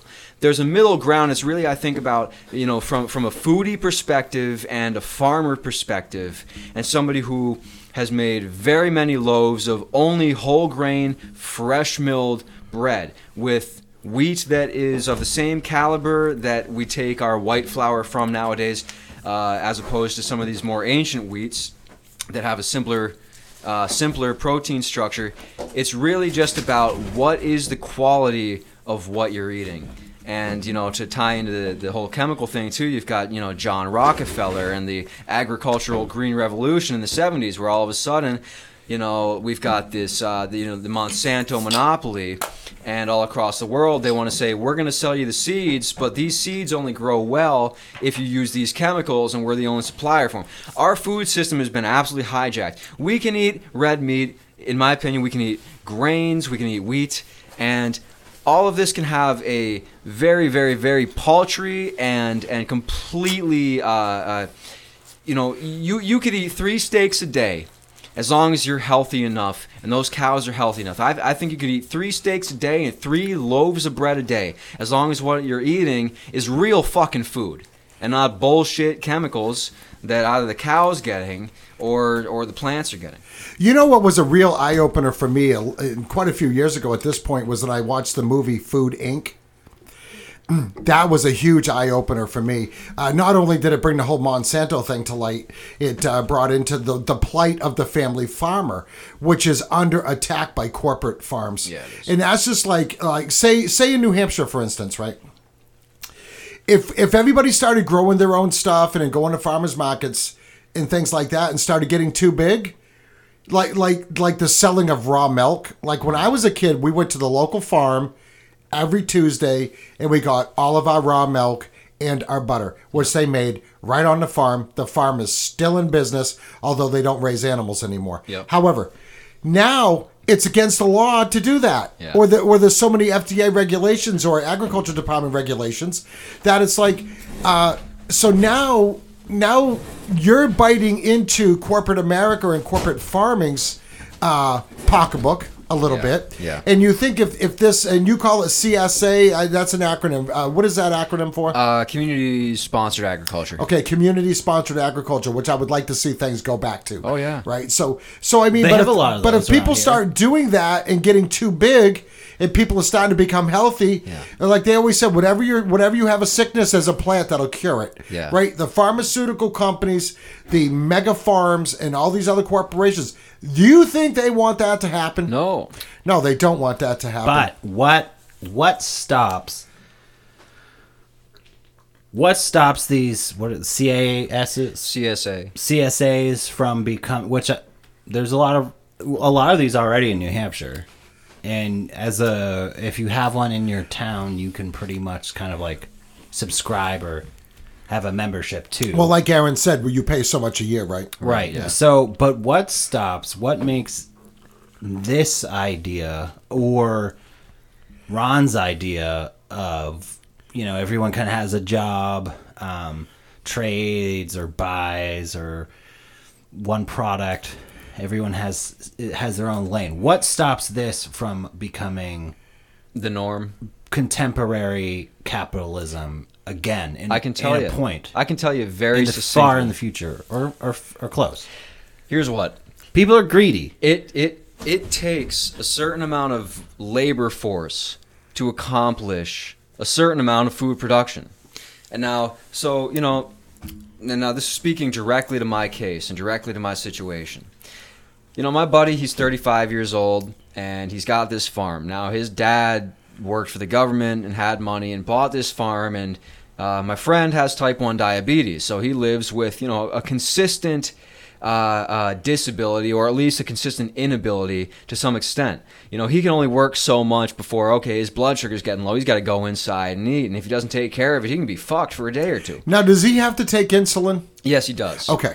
And uh, and you know, thankfully, he's able to rely on you know sources outside of just the main medical system, you know, to, to do that. Otherwise, he'd be in a load of more shit than he's already in. But you know what he has trouble with, even uh, you know he has woofers. Uh, it's WWOOF.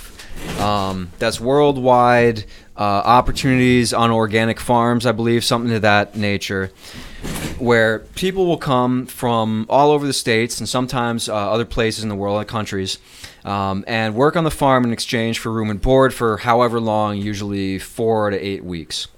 Now, you've got people coming from wherever, and they might be enthusiastic, especially nowadays with COVID and, and all this. Well, you know, the system is not very stable. There's a lot of people interested in farming, but that doesn't mean that you're going to have you know, three or four woofers show up who know what they're doing. So every four to eight weeks, you've got an entire new group of people who you have to say, get acclimated to the farm, get acclimated to the labor, which is not easy labor. Most people aren't using these muscles. You work a month or two or on a farm, you're going to be all right. You're finally going to kind of get your sea legs about you. But I think one of the more difficult things when we're looking at subsist- subsistence, community based, small scale agriculture is that everybody's got to make money. We live in this system where everybody's got to make so much money in order to live a life, and it's illegal to live off the grid and buy a camper for 3300 bucks like I did and say, that's it. I've got a home.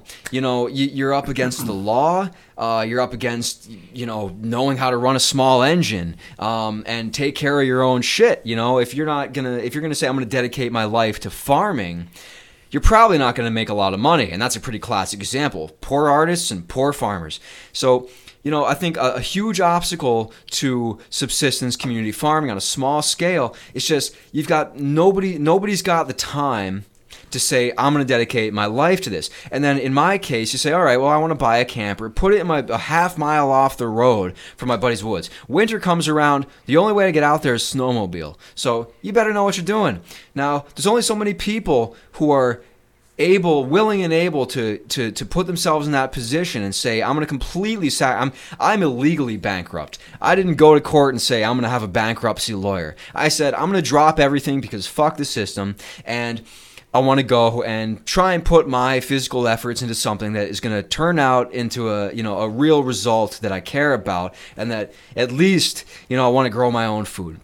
and hopefully we can have grains again where the community can say okay well buy my bread buy the grains i'll teach you how to make the bread whatever but how many people are in the position to go and dedicate their life to a farm and that's not a whole lot of people. So i think the illegality of it my buddy would love to have it be a sort of commune where you know what we could have all sorts of campers out there. There's plenty of building expertise on the property. We could build cabins for people. You know, if you know how to use a wood stove well enough to not burn the forest down, great, go out there. Uh, but but just finding the people to make this make this a reality, I think, is a really difficult part because there's a lot of a lot of uh, hoops to jump through. So the, the the so getting back to what I said, I kind of I was listening to you, but I kind of got lost. Not not really lost, just lost to the question that I asked and the answer. What so what makes that again? What makes that different or not becoming um, you know capitalism?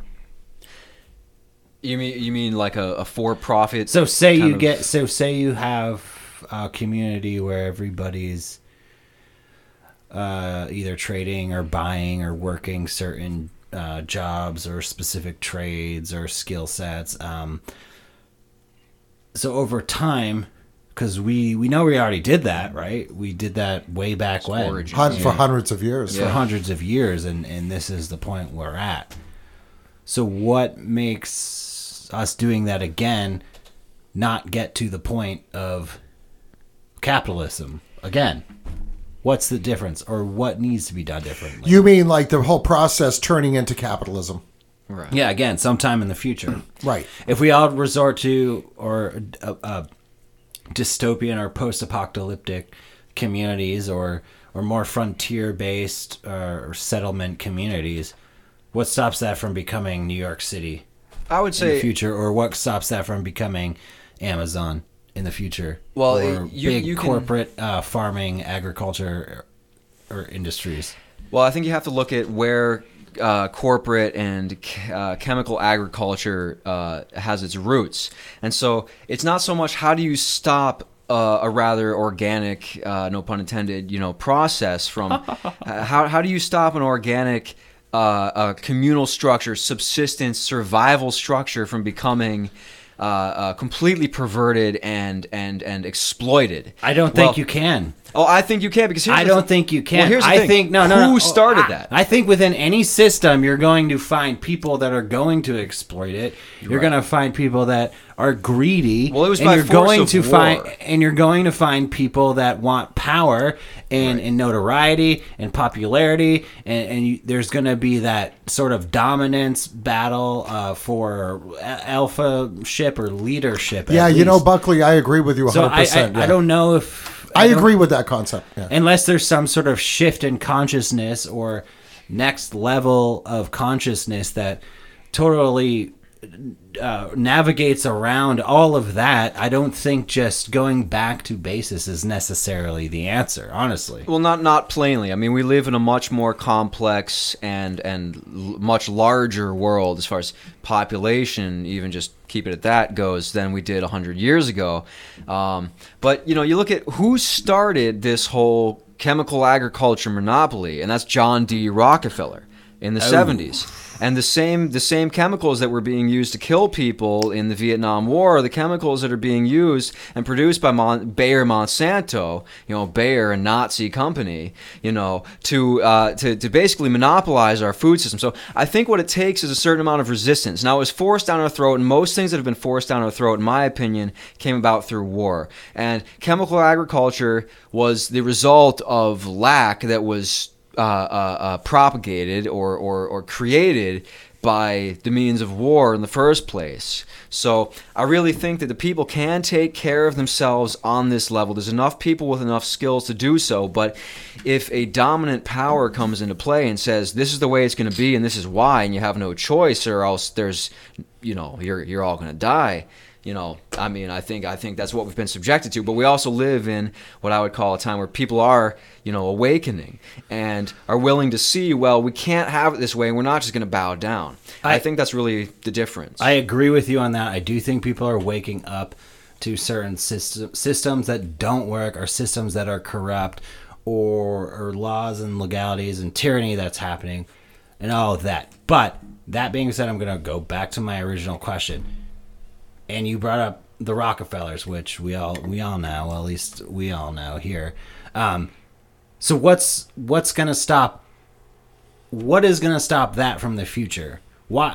What's gonna stop the next Rockefeller from becoming uh, this corporate, uh, this globalist, elitist, um, you know, cult person that's uh, i- infiltrating and implementing uh, all these laws and governments and influencing worldwide uh, changes through capitalism. What's going to stop the next that next uh, sheet? You mean as far as living off grid and growing organic food, like having organic farms, or or these CSAs? You feel that somebody's going to step in and put an end to that? No, I'm just Uh, saying but with- in the guise of oh, I'm here to help, but in actuality, I'm here to shut you down. I'm saying through natural human tendency, which I mentioned earlier before, when you create a community or a, a tribe or a um, a, Uh, let's just call it a commune. a commune of people, or maybe you take a bigger population than just a commune, maybe it's a couple hundred people that want to do this. What stops that whole institution of capitalism happening? What stops the the next global elites from getting to that point of power and influence throughout the world? Because I don't think overnight people's innate uh, behaviors are going to change in relate when I'm talking about greed and power and and wanting to be popular and wanting control. I don't think that stuff's going to change. So what's going to put that? What is going to stop if we go back to that? What's going to stop, uh, you know, a thirty-person commune from becoming a, a couple hundred people uh, commune to becoming a couple thousand people town to then becoming a, a Which then a has to be- twenty thousand people which city then has to be governed. Yeah. which then has there has to be leadership and then there has to be production and there has to be food and corporations and all this different segments and sects of people what's going to stop that uh, happening from again Well, well, it's almost like it's almost like these CSAs or these communes, like say, you know, we'll call them a commune or whatever, not to be confused with communism because that's not what we're talking AKA about. fascism. But right, but but what is what is what is what is it that's do they have to stay small? I guess that's probably my point. Like, like here's my little common thing, right? It's not simple to live simple. No. So you want to live simple, but you see all these things in the way. Like you were saying, it was illegal to live off the grid. And you found this by going to selectmen's meetings and things like that. And, and I understand what Buckley is asking. And he's like, what stops these small communes from getting too big and getting so big that, that it ends up just being another corporate or another government entity? Yeah. I mean, my answer to that would be people who have a common value in mind. I mean, I think I think in the past Or, or I don't mean to interrupt you, but you could set forth a charter Yeah. with bylaws. and I I, I think and, that's you really and you live within them bylaws, Yeah. and the bylaws are written to so that no one person achieves too much power. Yeah, I, I would call that uh, kind of relative governance because you know what we have right now is irrelative governance, irrelative of who you are, what you're trying to do, uh, and really just leave it at that. There's there's laws that say you can't do these certain things, and that's it. You know, if we were to say, okay, well, we can let people uh, live off the land, we can have communities paying in here. We don't need all these all these taxes. I mean, we're, what we're talking about is complete systemic overhaul, if you ask me. So it's a very, con- and I see where Buckley's coming from in this. And I, I also, you know, the, the grand question for me is how do we achieve systemic stability when what we've been dealing with is this absolute shit show of a system? And you say, okay, well, you start small. What keeps it from getting big? I think is just people saying, you know what, we control this instead of the government controls this and puts the laws. And a lot of the time, the laws say, well, if you're going to be a farm, you need to pay us X amount of taxes, or you need to you need to comply with these uh, uh, basically land use uh, uh, uh, statutes. You know, so I mean, state law stands in the way of, of a lot of this kind of local initiative because you say, all right, well, you get to the state level and you're dealing with state attorneys. Then all right, you don't have a septic system. Well, fuck you. You know, you're completely out of luck. Um, and if you want to uh, have people living on your land to support this farm, it's a no go. So I, I, think the biggest obstacle is just people not being allowed to do this right now. I think it would be a pretty natural progression to that. You know what? We are food subsistent. We can provide for ourselves, even just as a town. And with there being, you know, I mean, I know in the, in the town that I'm in, there's actually uh, uh, the former chairman of the select board. Um, who's still on the select board, uh, is completely supportive of what we're doing, knows that I'm living off grid, knows that it's illegal, and. Uh, and yet it's still completely. I, th- I think there's a lot more momentum out there just in people's mindset. So if we were to take this back, I feel like it. yeah, there has be. to be changes made to make this happen because yeah. a lot of these laws, and not to get off subject, but I'm in the automotive business and I'm a state inspector. I'm a safety inspector, which makes me a part of the Department of Motor Vehicles, right? Yeah, yeah. I have other friends that are in this business, and we get together and we say, listen, some of these state inspection laws are so antiquated. This needs a reboot. Yeah. These laws need to be revamped, and a lot of them need to go away. Yeah. So we're talking about the same thing yeah. as far as living off the grid, living in groups, small groups that are that are self sufficient, that are growing their own food, raising their own animals, uh, providing their own heat. Yeah. You know, oh, yeah. and in some cases, uh, providing their own school and their Yeah. own and their own learning, Yeah. which is probably something else that's going to happen if they start pushing these mandates for these kids in schools to get vaccinated. Yeah. Now, not getting off the subject, but this is a valid question. Yeah. I mean, why are the laws the way they are, and what is it going to take to change them? Yeah. Because there's no reason why Like like me, I have a big family. We have a pretty good plot of land here, and we actually have fields here where we could grow. Like uh, this land has been resting for many, many years, and this was one of the biggest poultry farms in New England at one time. So this land is has been fertilized. It's ready to rock and roll. So who's to say that just our family group? Once and, you get all the cars off it. and that's what we're doing, right? so so we're actually been doing that. You know, we know No, that. I know you have. That's yeah, why I said. Yeah, so we. I, but my dream, my you a little dream bit. was to turn this place back into a farm, Yeah. in some way or fashion.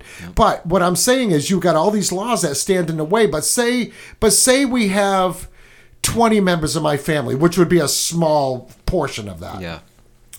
And Buckley. We could, we could, we have enough housing here to house quite a few people. Yeah. As a matter of fact, everybody that lives on this property uh, is either a family member or extremely close friend, considered family Yeah. member Or a co-host of or a co-host. Yeah. So, but what I'm saying is, we could actually pull that off here. But then you start looking into it. Like I tried to look into the growing of hemp. Oh, yeah. Hemp has been legalized by the federal farm bill, Yep. right when Trump was president. Yep. Try to get your hands on a hemp grower's license in New Hampshire. Oh, yeah. It cannot fucking be done. You know what it is? There is one person I think in the state of New Hampshire, or maybe two, that have a hemp grower's license. Yeah. To me, that sets a precedence. Yeah. What does it take to get this? I talked to our local uh, representative. He gave me the number to the lady at the Department of Ag. I call her. Oh no, we don't do that. Yeah. Like, what do you mean you don't do that? It is legal. Well, it's not legal in New Hampshire. Yeah. Well, how can it be legal on a federal level and not legal in New Hampshire? Yeah. Well, it's the same fucking reason why New Hampshire doesn't legalize pot Yep. and every other state around us legalizes pot Yep. because the government that's in power right now is going to find out a way for them to monopolize on it, it. and you do all the work and then make all the fucking money. Or just, That's- or So- just well, hold big, on, hold or on. just big This is- players too in the state. And this is the shit that needs to go Not away. necessarily. It's just it like we have the pot dispensaries, Yeah. But those are all tied into big money people. Yeah, it's not like it. up, it's not like up in Maine where Joe Blow can get a pot grower's license Yeah. and grow pot, which there is legislation up there trying to trying to price people out of that market by Yeah. having them put up these multi-million dollar bonds. So they can even get a pot grower's license, Yeah. which just shows corporate America is Yeah. moving in on this. They don't it. want they don't want the little man to succeed because they know the money's out there and every and my father was like this he always used to tell me every dollar you make is one that i don't make Yep. and that was a fucked up way to think about the kid that's been helping you work with you his whole life Yeah. and try to make your life easier Yeah. And you're saying that every dollar I make is one that you're not making? Yeah. Okay, that is the fucking stupidest reasoning I've ever heard of. You're supposed to want your children to do better. Well, wouldn't you think that the government would want the smaller people in this state to do better? Well, yeah, they would if but they they were- But they don't, though. They don't. Yeah, but that's I a really- general trend in the government. Well, yeah. Sorry, not to cut you off, but like we see this all the time, and I mentioned in past shows those red flag scenarios that I bring up, the eight mile, uh, uh, the eight cents a mile tax in Joe For Biden's driving, new yeah. law, uh, vaccine mandates. Um, I'm sure I brought up other stuff, but the government, federal, I can't say much for local either. Don't really have your best interest. No. And what Ron is saying is what he believes is that the government hasn't really found a way yet to profit off of legalizing hemp growth and pot growth um, in a way that they can uh, exploit people to basically do their bidding and then make money off of it. But it also goes into play with probably not just government, probably rich people eh, that live in New Hampshire's that are investors Well, too. who- yeah, who- they're let- can I tied into it. And Can I listen, just for just for disclosure, like there is a ton of money in New Hampshire. Oh yeah, Oh, yeah. And you, there's a We're lot of very, big money. very Look wealthy. at state. Gis- Ghislaine Maxwell. So you see, there's a there's a Her lot of summer homes up here. there's a lot of big money, and you've got these politicians, state politicians, federal, you know, uh, federal, completely different ball of wax, same shit, but much bigger. But you look at the state politicians, and you say, okay, there's a lot of money in the state. Uh, special interests in the state. You think of families that have been in the state for a really long time who are tied to the politicians, you know, uh, no ma- whatever matter how, how direct. Uh, and you say, okay, well, you know, what are they up against? Now, if you have to say marijuana as a subject, marijuana. Marijuana, you need to extract a certain amount of income out of that. Now, you say, okay, well, what is that up against? How are they already extracting money from this? They're putting people in prison. Now, granted, we've seen decriminalization. You can have up to three quarters of an ounce. Anything over that, though, is still a crime. You can still be penalized for that. You can still be put in jail, have to pay some fines, or otherwise serve the system so the system can make money. So I look at these politicians, even down to somewhat a state level. Uh, uh, sorry, not state level, but but local level. You know, I, I I would not doubt at all that there is local corruption that's involved because you see, these people want money. These Oh, politicians, they, they, they want money. They're, they maybe they're a part of a family who has been in control for a long time. We're looking at antiquity. We're looking at a very old system of control. And Dude, that I'm was sure and, there's and so that was my corruption. point. That was So my much. point. These laws are fucking antiquated. Yeah, and they were created to en- enslave us to this system of extracting from us, well, money. Uh, you know, we are robots. We are slaves. Oh. Okay, so so Aaron, give us a couple of examples of some of the battles that you had. Wait, can we Deal- hold on a second? Well, no, hold on. Dealing with dealing with why living off the grid is illegal, Yeah. and how you decided that you were going to overcome that, and how you did overcome that. Wait, hold on. I heard your question. Go ahead. yeah. Kristen, what do you have to say? I I don't know. She got that weird. She looks like the Joker. I just feel ever since Ron said he wanted to clear out this land, I'm like, well, I want to grow some veggies and be the herbalist and the medicine doctor. we can have a whole ayahuasca. section for herbs up there. It's not a problem. Weed. Opiates. Yeah, no, that was my plan. My plan was to turn this back into a farm, and it's slowly getting there. And, and I did a big jump this week because big things are going to be happening Wait. here in the next couple of weeks. So, what, what do you gotta say?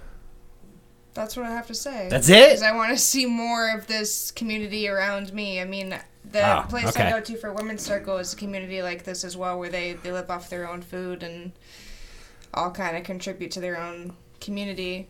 And I know they had a tiny house living there, but then the tiny house left, so I don't know if the state got involved and kind of kicked the tiny house off the land or what happened there. well, isn't there some statutes where tiny houses are kind of illegal in New Hampshire? I think they are. It's like impossible Yeah. to get a loan to build one. Yeah. Yeah, and in a lot of towns, you actually have to have a uh, uh, a minimum square footage for what you can build.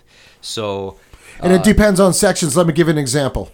Like in this town, to build out of what we call the village district, you have to have a minimum of two acres in so many feet of road frontage Yeah. to build a house. That's right. Which to me kind of makes sense. Kind of oh, makes yeah. sense because they don't want to have shanty towns. I get it. But if you see some of these tiny homes, they're beautiful. Oh yeah. And I don't see any problem with them at all. No. And you know, I had an idea, a loophole for your situation for having people live on this farm. Yeah.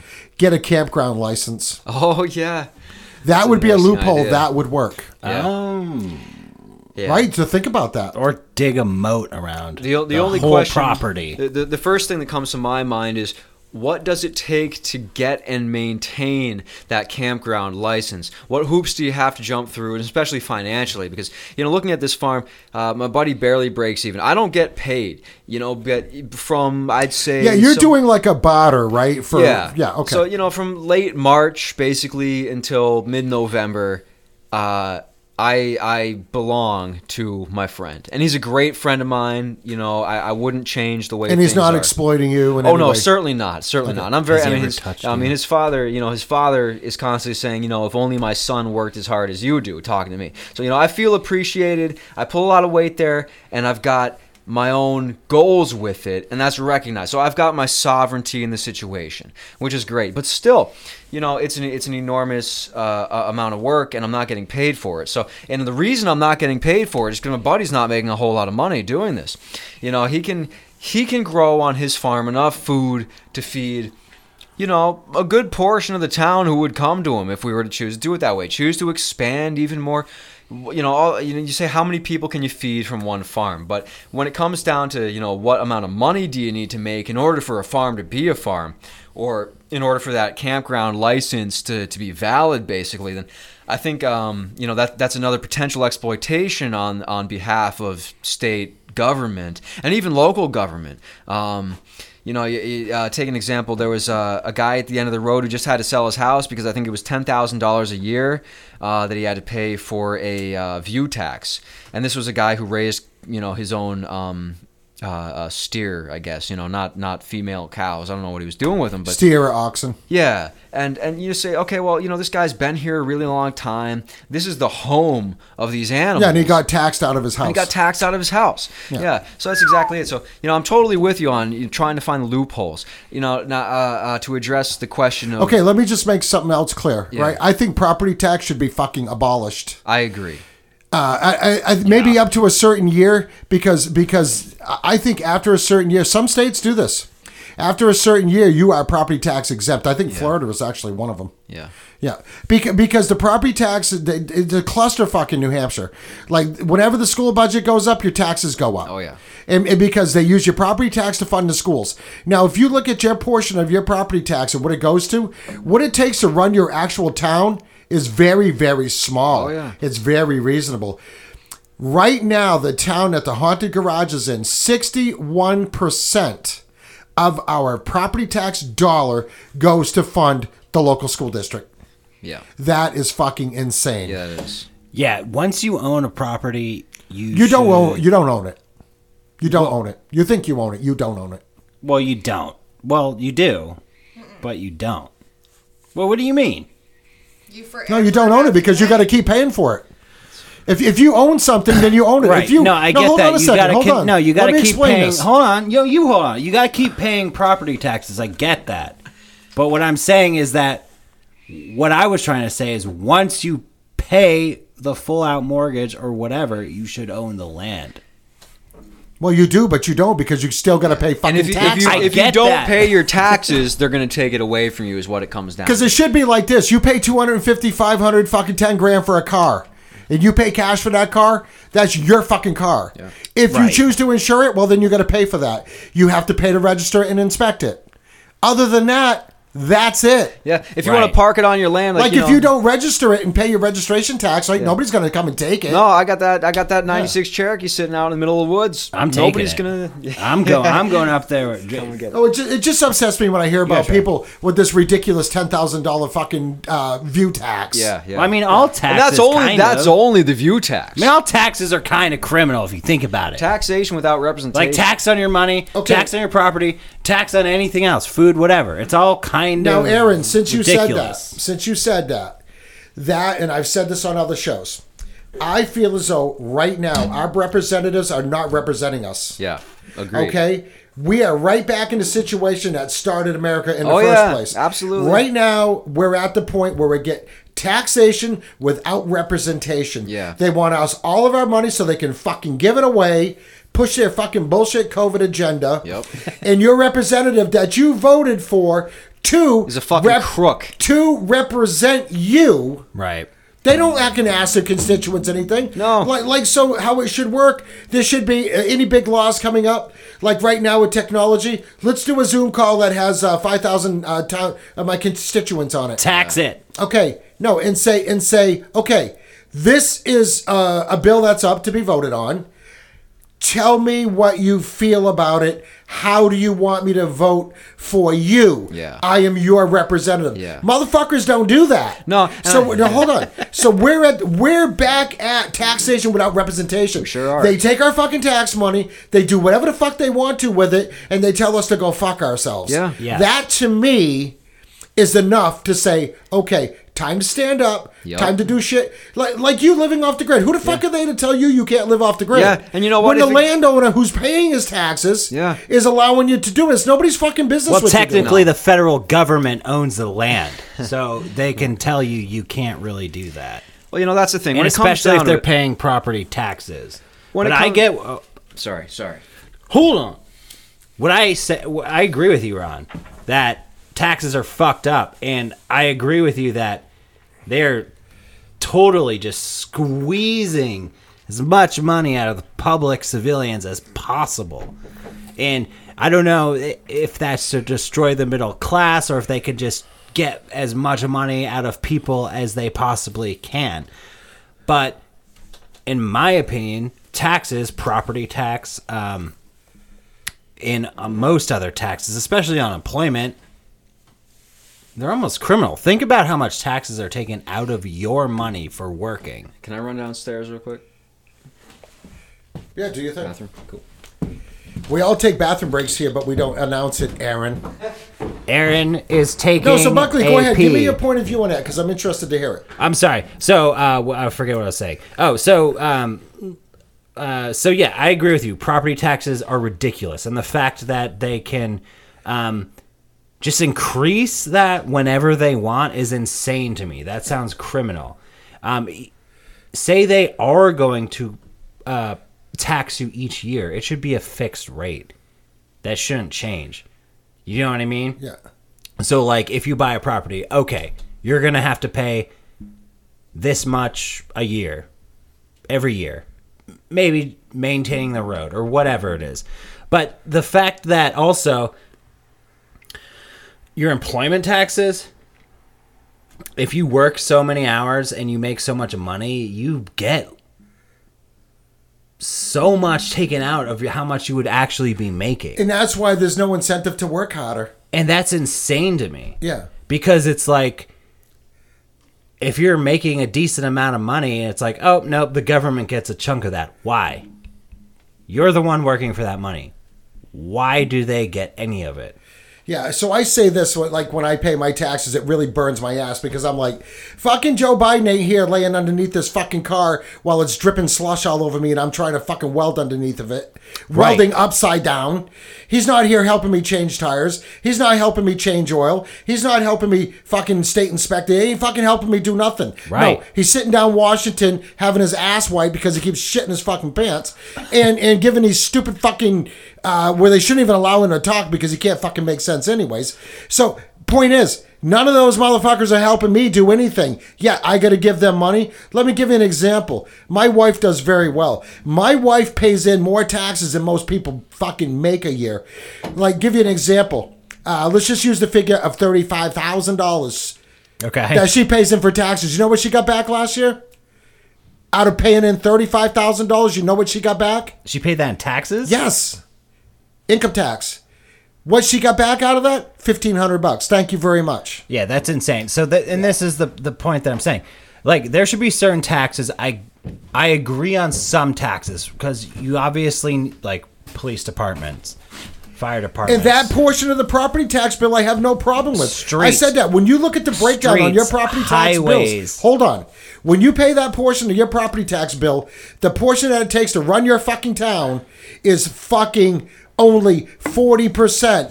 Right, but I'm just Or saying. actually, I'm saying in- in our case, if I'm 39%, renting, if I'm yeah. renting, I'm not paying property taxes. Right, but your landlord is though. Right. Well, yeah, okay, but I'm just saying.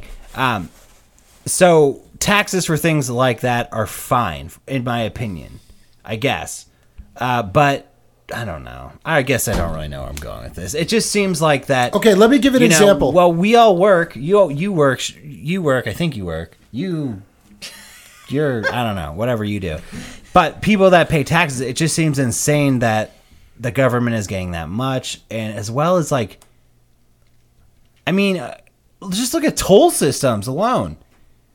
Like think think about the Manchester toll between uh, the two tolls on 93 could you imagine how much money they How take much money- on a fucking friday on the weekend all How much money do they make a here? day, Yeah. a week, a month, Yeah, let it's, alone? it's in the millions and millions and millions of dollars in like you you're telling me you have to take that big of a chunk from my friggin' paycheck that I work shitty jobs and shitty hours or I'm under a car getting oil or grease or whatever spilled on me or well it doesn't Aaron does it doesn't uh you know for Aaron but uh that's what I'm saying like taxes they're I don't know they're just fucked up I Okay, guess. we're getting off subject a little bit. We so are. So, but but but it's important to bring up how the the government makes it illegal for you to live off the grid, and you just want to be a regular Joe, live your life, do your job, support your family. Do you have a girlfriend that lives with you? I do actually. do- I was going to ask if you had a family. I do, yeah, yeah. Uh, we're never gonna have kids. We have a cat. That's all we need. never And so, Never. so how does No. she? Uh, How did she adapt to living off the grid? It Well, was- you know what? Was this something that you had to talk her into? or- No, actually, so uh, uh, she lived off the grid before I did, and uh, I didn't get into farming until I, I ended up with her. And I say ended up with uh, because it really came out of the blue, came out of absolute thin air. How she his and I- last choice last year. No, no, it was. Uh, I was in a point in my life where I. I mean, I'm not, I'm not going to get into that, but. Anyways, she and I got together, and I was at a point in my life where I didn't know what the hell I was going to do. Not the first time I'd been at that point in my life, but uh, you know, I, I'm handling it. I was handling it in this certain way. Well, let's see what happens. I'm bankrupt, just moved back, and uh, you know what I'm to do. So she lived in a yurt uh, with a farming community. I love yurts. Oh yeah. Yeah. And she did too. But she was there for almost two years, and uh, so you know, I mean, all I would require of anyone who lives with me doing this kind of thing is that you know how to run a wood stove, and that's really it. You know, I'll take care of everything else. wait Um, so I I can run with wood stove yeah, so. come on over. We got- You'd be surprised how many people don't know how to run a wood stove. Oh, yeah. I grew up running a wood stove, so it's nothing for me. but- Yeah. So you know it's it's uh, you know she's got a, a job uh, she's got a job part time um, more full time this year you know uh, to the tune of six days a week and I'm uh, similarly occupied between the farm and whatever else Doing your little side project. Carpentry. yeah side project well, we yeah. actually were doing some carpentry stuff Yeah, together. yeah, we just finished For a a big bit. garage for a, a guy who was a, a marine pilot and then a commercial pilot for about 40 years. Well I only helped a little bit And I got to say, you know, one, one of the things about this guy is that, you know, as a as a, a, a lifetime pilot and a Marine, you know, he sees this COVID thing and he says, no, it's absolute bullshit. Um, you know, and, and it's just, it's always refreshing to kind of meet somebody who uh, is, you know, has been within government, if you will. And I noticed a lot more people coming out of the woodwork on that to speak out against that. Yeah, more Yeah. people are waking up, like you say. So, so give us a few examples of how living off the grid, like how your day goes. Okay, Like, yeah. like I mean, let's think about it. Like you need to use a bathroom. Yeah. You need so- to take a shower. Well, You need to cook. You while. need to clean. You need to. he showers every three weeks So we don't have running water at the moment. Uh, we're going to. Um, Now, do you have access to running water on this farm? Uh, y- yes, we do. So we have drinking water. We have good well water from the farm.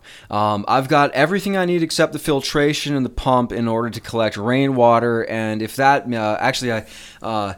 You got to get kind of crafty with this. Um, I've got a roof, a metal roof that's safe for drinking water collection, and underneath it, I've run a uh, serpentine, you know, back and forth pattern um, of uh, PEX tubing, so that hopefully, uh, should this work as I as I wish it to, uh, we'll be able to collect water in the winter by firing up a rocket stove. And if it snows, say, all right, I might have to stay up all night and keep this thing cranking so that the roof is warm, but maybe we can collect some water. Who knows if it's going to work that way? But so you know, my my average day is get up in the morning. Sometime you know, daylight savings time just happens, so it's a little later. It's kind of fucked me up a little bit, but.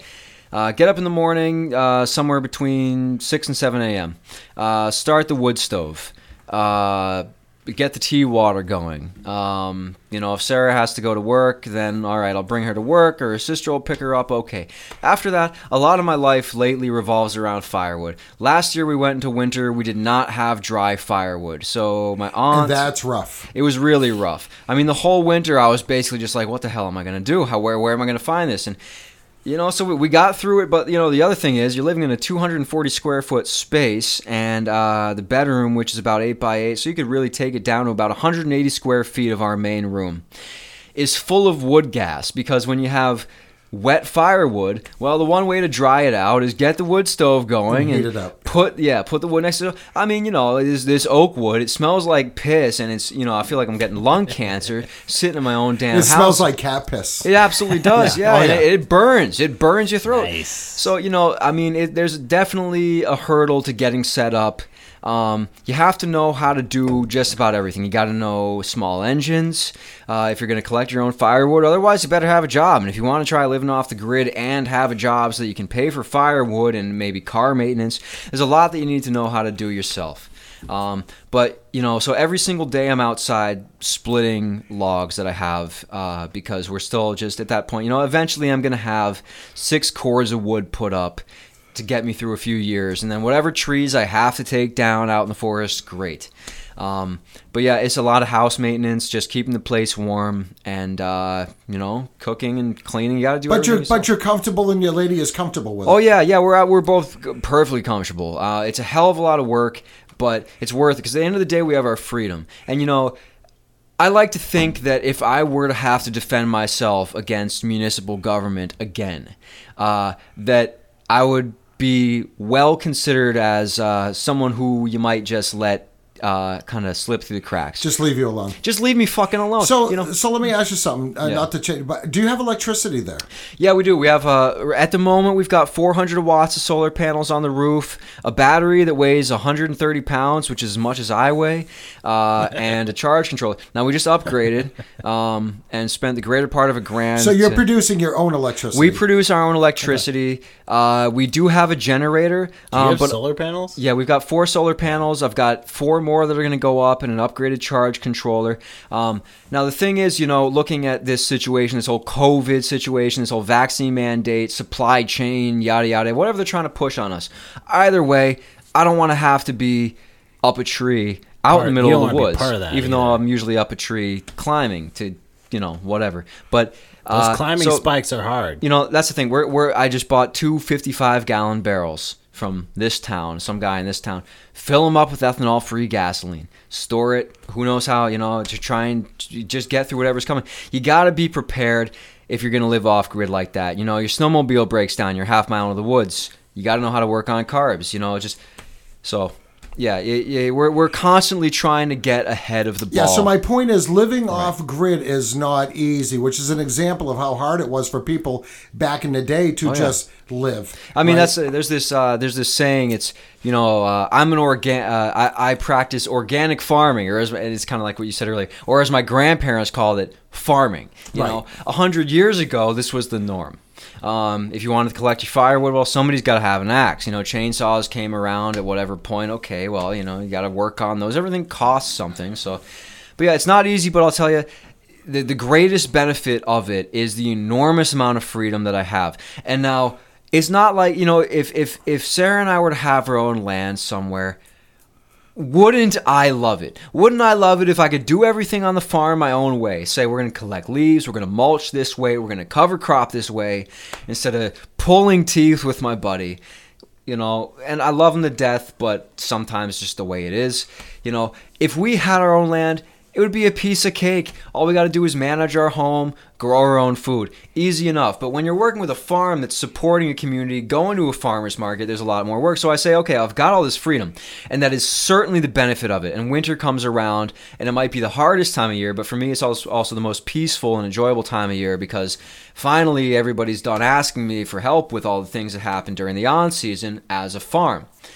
Um, but you know that said, I would hope that if I were to come up against municipal government and have to defend my situation, I'd say, look, you know, we're trying to grow food. We're trying to bring back heritage wheats that can make it through a diverse climate. Instead of nowadays, you've got this quote unquote bread wheat, which everybody grows in the grain belt. Uh, you know, it's just one foot tall. Use a, har- a combine to harvest it, which is later than the ideal edible stage of it. We're trying to bring back a little bit of humanity's self reliance. And if anybody wants to get in my way about that, they're going to get a fucking earful. And that's all I got to say. But the only reason I've got the time and the energy to do this is because I'm not out busting my ass 40, 50, 60, 70. I've worked 70 hour weeks in my life. I used to work at a restaurant for 70 hours a week. Don't want to do it again. I would not And change. there's, and there's no time to do anything else other than get yourself something to eat, get cleaned up, go to bed, get up and do it all over again. That's it, It's whatever- a goddamn what- what, you know- vicious fucking cycle. Yeah, it is. And, you know, you get the part, you know, for me, I, I could handle the party favors. You see plenty of people in the machine who just can't handle the party favors. And you, you say, okay, well, you got this, you want to talk about a real epidemic, a real epidemic of, uh, you know, uh, drug usage that's very detrimental to people. So, I mean, the system is eating people alive. I wanted to get out of it. I got out of it. I wouldn't trade it for anything. I, in the last two, three years, have worked harder than I've ever worked in my entire life before. But on this, uh, uh, uh, in the same breath, I've learned more skills. You know, I can fix a small engine, you know, a two-stroke like nobody's business. I know how to work on my own truck now it's incredibly empowering. I think people need to get back to this because, you know, I'm all for there being mechanics who say, you know, we know what we're doing. We really know what we're doing. But, you know, people changing out their shocks, their brakes at the same time. People should know how to do the things that that that that, that maintain the uh, uh, just the happenings of their daily life. And I think a lot of that's been stripped away thr from us, uh, from, you know, the system. So I wouldn't change a thing about it. It's a lot of work, but it's worth it. And I kind of look at it like somebody's got to do it. And if I were to die 10 days from now, at least I tried. Right. So so you're totally fine with living off the grid. It's a good system for you. It works for you. Oh, yeah. Works Oh, for you for He has now. and- Wi-Fi, too. Yeah. Oh, Kristen, yeah. did you have any questions about off grid living? Um, I guess when you were talking about how you guys have something to grow all year round, what what do your winter crops look like? Like what do you have growing or getting ready to grow for the snow season? Well, uh, at the moment, that's not much. Uh, where my buddy, whose farm it really is, I mean, you know, I'm a, I'm a helper. I consider myself a helper. So he's he's the driving force behind this. He at the moment does not have a whole lot of winter subsistence farming. However, you look at uh, you know you can jump on YouTube. There's a guy in I think Nebraska, and uh, he's got a geothermal greenhouse, and all you got to do is dig down deep enough. You're going to hit 50 to 55 degree soil, basically the Earth's geothermal, you know, the, the Earth's heat. Um, and if you can, you know, run a couple of solar panels, run a fan. This guy somewhere in Nebraska, it's either Nebraska or North Dakota, is growing avocados, lemons, oranges, uh, you know, Like stuff that doesn't typically grow there. yeah, Florida crops. Yeah. Um, so Geothermal uh, heating is also is being used in houses too to heat homes. Oh yeah, I mean it's incredibly efficient. You know the heat's there, and all you got to do It's is run actually good to cool your home also. Yeah, it's true. Yeah, during the summer. Yeah. Um, so at the moment, not much. However, uh, lettuces and greens, a lot of nutrients right there. Uh, and as far as grains go, you want to grow enough grains. You know, I, I just ordered uh, 50 pounds of uh, einkorn, which is, I'd say, uh, and, and you know, backed up by research, the most nutritious grain, also the most edible grain uh, for people who struggle with gluten intolerances. Uh, from breadtopia.com. Uh, the guy's a good And what's supplier. it called? Einkorn? Einkorn. Uh, Oh, einkorn. Yeah, E I N. So it stand. Uh, it's a German word for uh, single kernel. E I N means one, and then corn is kernel. So, um, you know, just ordered 50 pounds of that. That's the grain that I'd like to be growing myself uh, more than any other grains. Although there's, uh, you know, rye, spelt, a lot of other ones that are serve different purposes as far as baking. And actually, you know, part of it is okay. You want to eat food, but if you're going to be getting through an entire winter, you don't want to just be eating oatmeal, you know, or else you're going to go insane. So, you know, it's really a matter of instead of uh, you don't necessarily have to grow food all throughout the winter, although you can, but at least throughout the year, grow enough storage food. That's my goal. Is I want to be, you know, by the time October comes around, I want to be harvesting all the last of whatever I've got in the ground and be set and rest for four months. Yeah, So- and get back to like my wife uh, grew up uh, around. You know, my wife is hundred percent, hundred percent Finnish, and her grandmother obviously is also, and uh, and I want to say her great grandparents on both sides actually came directly from Finland, and the town where you initially started Yeah. out, that's Oh, all Finnish. There's Did a you- lot of Finns down there. Did my you know mom, that? My mom Yeah. grew up in uh, New Ipswich, and uh, she talks about all heavy the duty Finns. Finnish population Oh, yeah. down there. Anyways, where the story's going is my wife knows how to can. So when we have our gardens, we do a lot of canning in the fall. But did you notice the big shortage of canning supplies? The pickling salts, uh, the the ball jar bands and lids, uh, huge shortage of that. So what does that tell you? People are getting back into doing this. Yeah. And there's actually Facebook pages where you can go and source this stuff from people Yeah. and trade. Like, hey, I've got these regular jars, but I need some wide mouths. Yeah. Well, like I prefer wide mouths, and I prefer the quilted, which is just my own preference. Yeah. I mean, I know it's no different, but I mean, we can things like our jalapenos and tomatoes, and you know, and whatever is cannibal that we eat a lot of during the season. Yeah. And uh, and it seems to work out really good. Yeah. But but now, I mean, you you can't even go and buy like you have to go like in June. And start hunting up your canning supplies. Yeah, you do. Yeah, which just, which just gives you an indication of how many people are getting back into that. Okay, so so so I think everybody needs to start working together.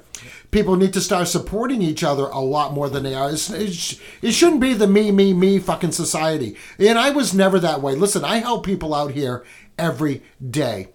And, and, and 80% of them appreciate it. The other 20, I'll help them out a few times. And when I find out they're like, oh, well, he'll help you out. Let's just take advantage of that. Well, I catch on to that real quick Yeah. Right? But I mean, just like you say, like providing a service. Like I do a lot of welding, and say, uh, and not so much now because a lot of the farmer generations have changed, and they're younger kids that are actually getting into it, Yeah. and they know how to weld. And now you can go buy a portable welder at Harbor Freight for four or five hundred bucks. Yeah. So so they're learning how to do it, and they're doing it themselves. But Yeah. I remember back in the day, like all summer. Farmers would be in here. Oh, hey, can you weld this for my tractor or this implement or what? Yeah, sure, no problem. You know what I mean? So, but I mean, those skills are still necessary. Yeah, they are. But I think we need to go to go back to that, and that's why I was really interested and excited to have you come on the show, Aaron. And I want to thank you for that. Uh, thank you. And uh, and we like to guess. do uh, we like to get together again, like in the spring, and let's do a follow up episode of how your winter went. Yeah, sounds good. Yeah. Yeah. Well, let me say this. Uh, one thing I do have stored up for winter, which is available to anybody regardless of skill, just takes a little bit of knowledge, is uh, edible wild mushrooms, Oh, which okay. are incredibly nutritious uh, and just really good for you health wise.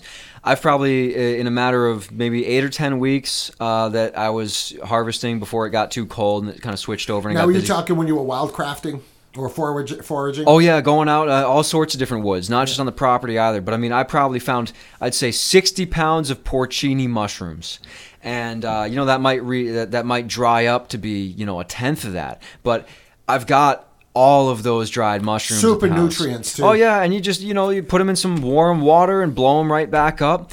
And you've got you've got food for the winter. So you know it's it, there's so many ways that we could provide for ourselves if only we had the time. I was actually lucky enough one day when I was at the farm where Aaron kind of took me out for a little bit, not very long, but was just kind of showing me some edible mushrooms to pick uh, and that you could eat. Some of them actually looked like penises.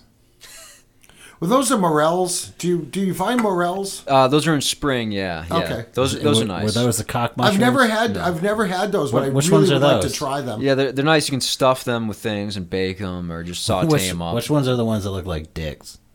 Uh, probably the porcini mushrooms. Uh, either the black trumpet mushrooms. No, it was I- the, I it was always the like black the psiloc- trumpets. Those The the, psilocybin ones is the ones I always used to like when I was a kid. I like those On the cow too. patties? Those Yeah. are pretty great. yeah. on the okay, cow so, okay, so listen, we're uh, getting to the end of the show. Buckley, uh, actually, Kristen, do you have any final words? You've been very quiet tonight. yeah, why aren't you talking?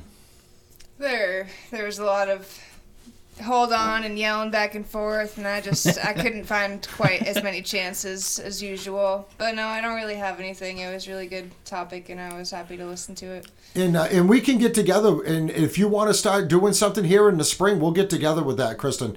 Because I'm serious. We're doing that.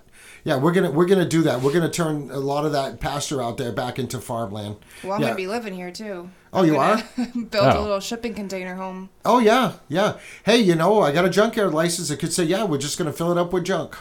So, uh, so Buckley, you usually have some ending, ending words to finish off a nice little passage or whatever. All right, can we all hold hands? No. All right, Well, I'll hold Kristen's hand. No. So I know, like maybe maybe I sound like a naysayer tonight with all the well, not maybe not just tonight in general, but tonight with all the questioning of the you know, well, how will this not convert back to capitalism? How are we gonna you know stop the next generation of Rockefellers, elites, Pizars, Saudi Arabia, old oil money, whatever families, um, you know, becoming global, globally dominant. And I still have those questions, and I don't know if they were answered tonight.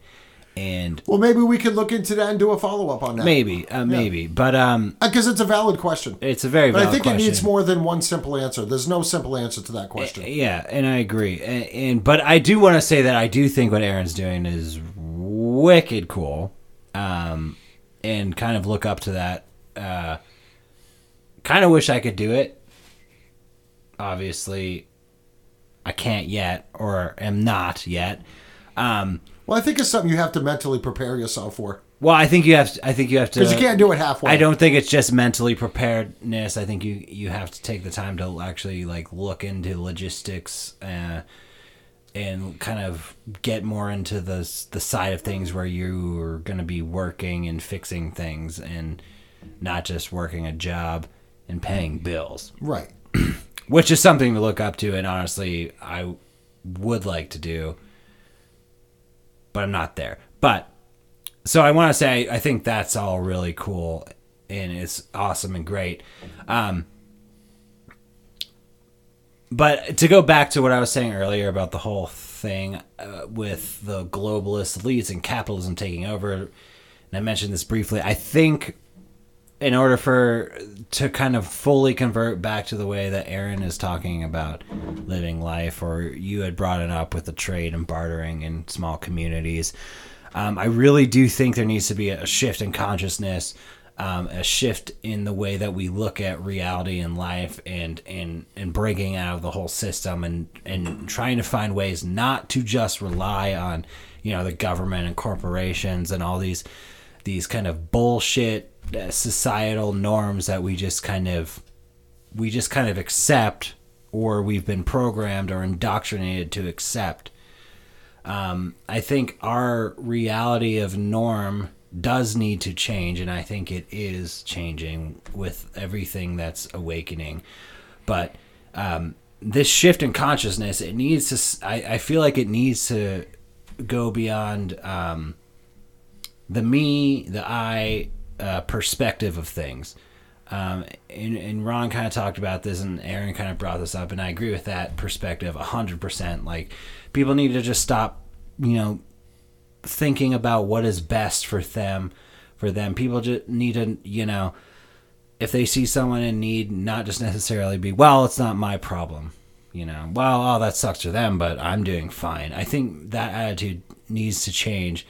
Um, you know, a stronger community, even if you are still in the system, a stronger community of getting to know your neighbor, getting more involved in in the local areas needs to happen because you know, as much as you might think that bigger system or government or, or elitists or corporations are there to help you, they're really not. Right. Um, and people that will help you are going to be friends, family, uh, people you take the time to know, people you help out, uh, people you develop relationships with. So I would I would want to say uh, people should focus on that as much as possible, and you know s- just stop relying so much on the system that we have all been accustomed to living in. Yeah. Programmed into. Yeah, we've been programmed into the system where you sleep, you get up, you shower, you get your coffee, you get out the door, you work for.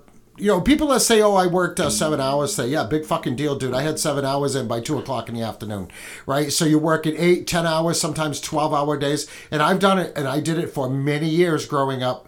Uh, I had a lot of responsibility growing up around this place, and I put a lot of hours in, and that's why I kind of fight back now. Like I don't want to put that much time in, but but anyways, but but I learned a lot.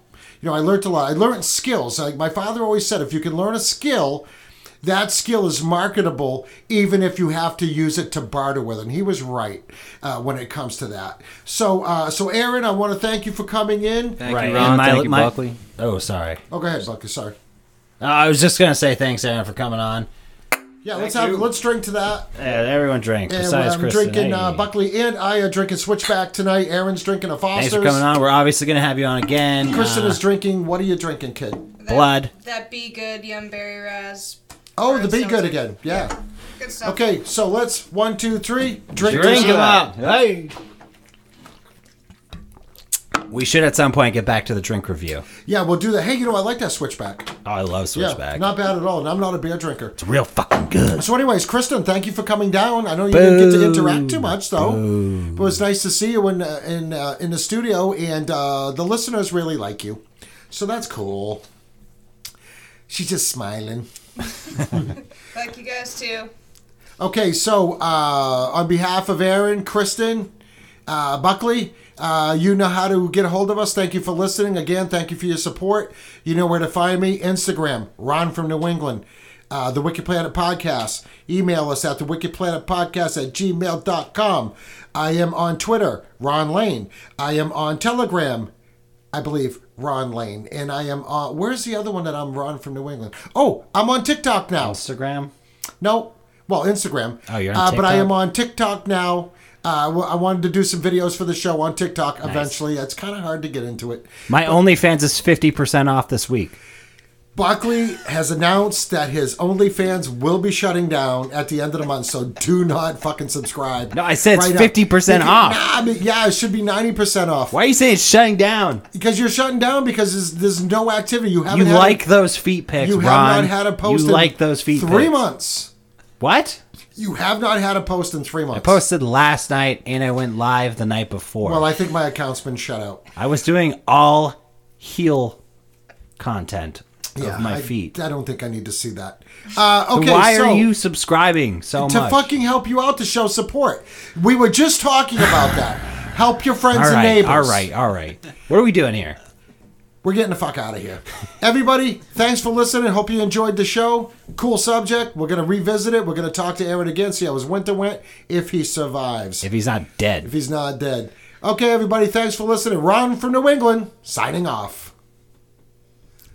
Kristen, be nice to well, not talk to my meh. I I suck at this. Terrible. Be nice to animals, people. Terrible. I'm out of here. Aaron.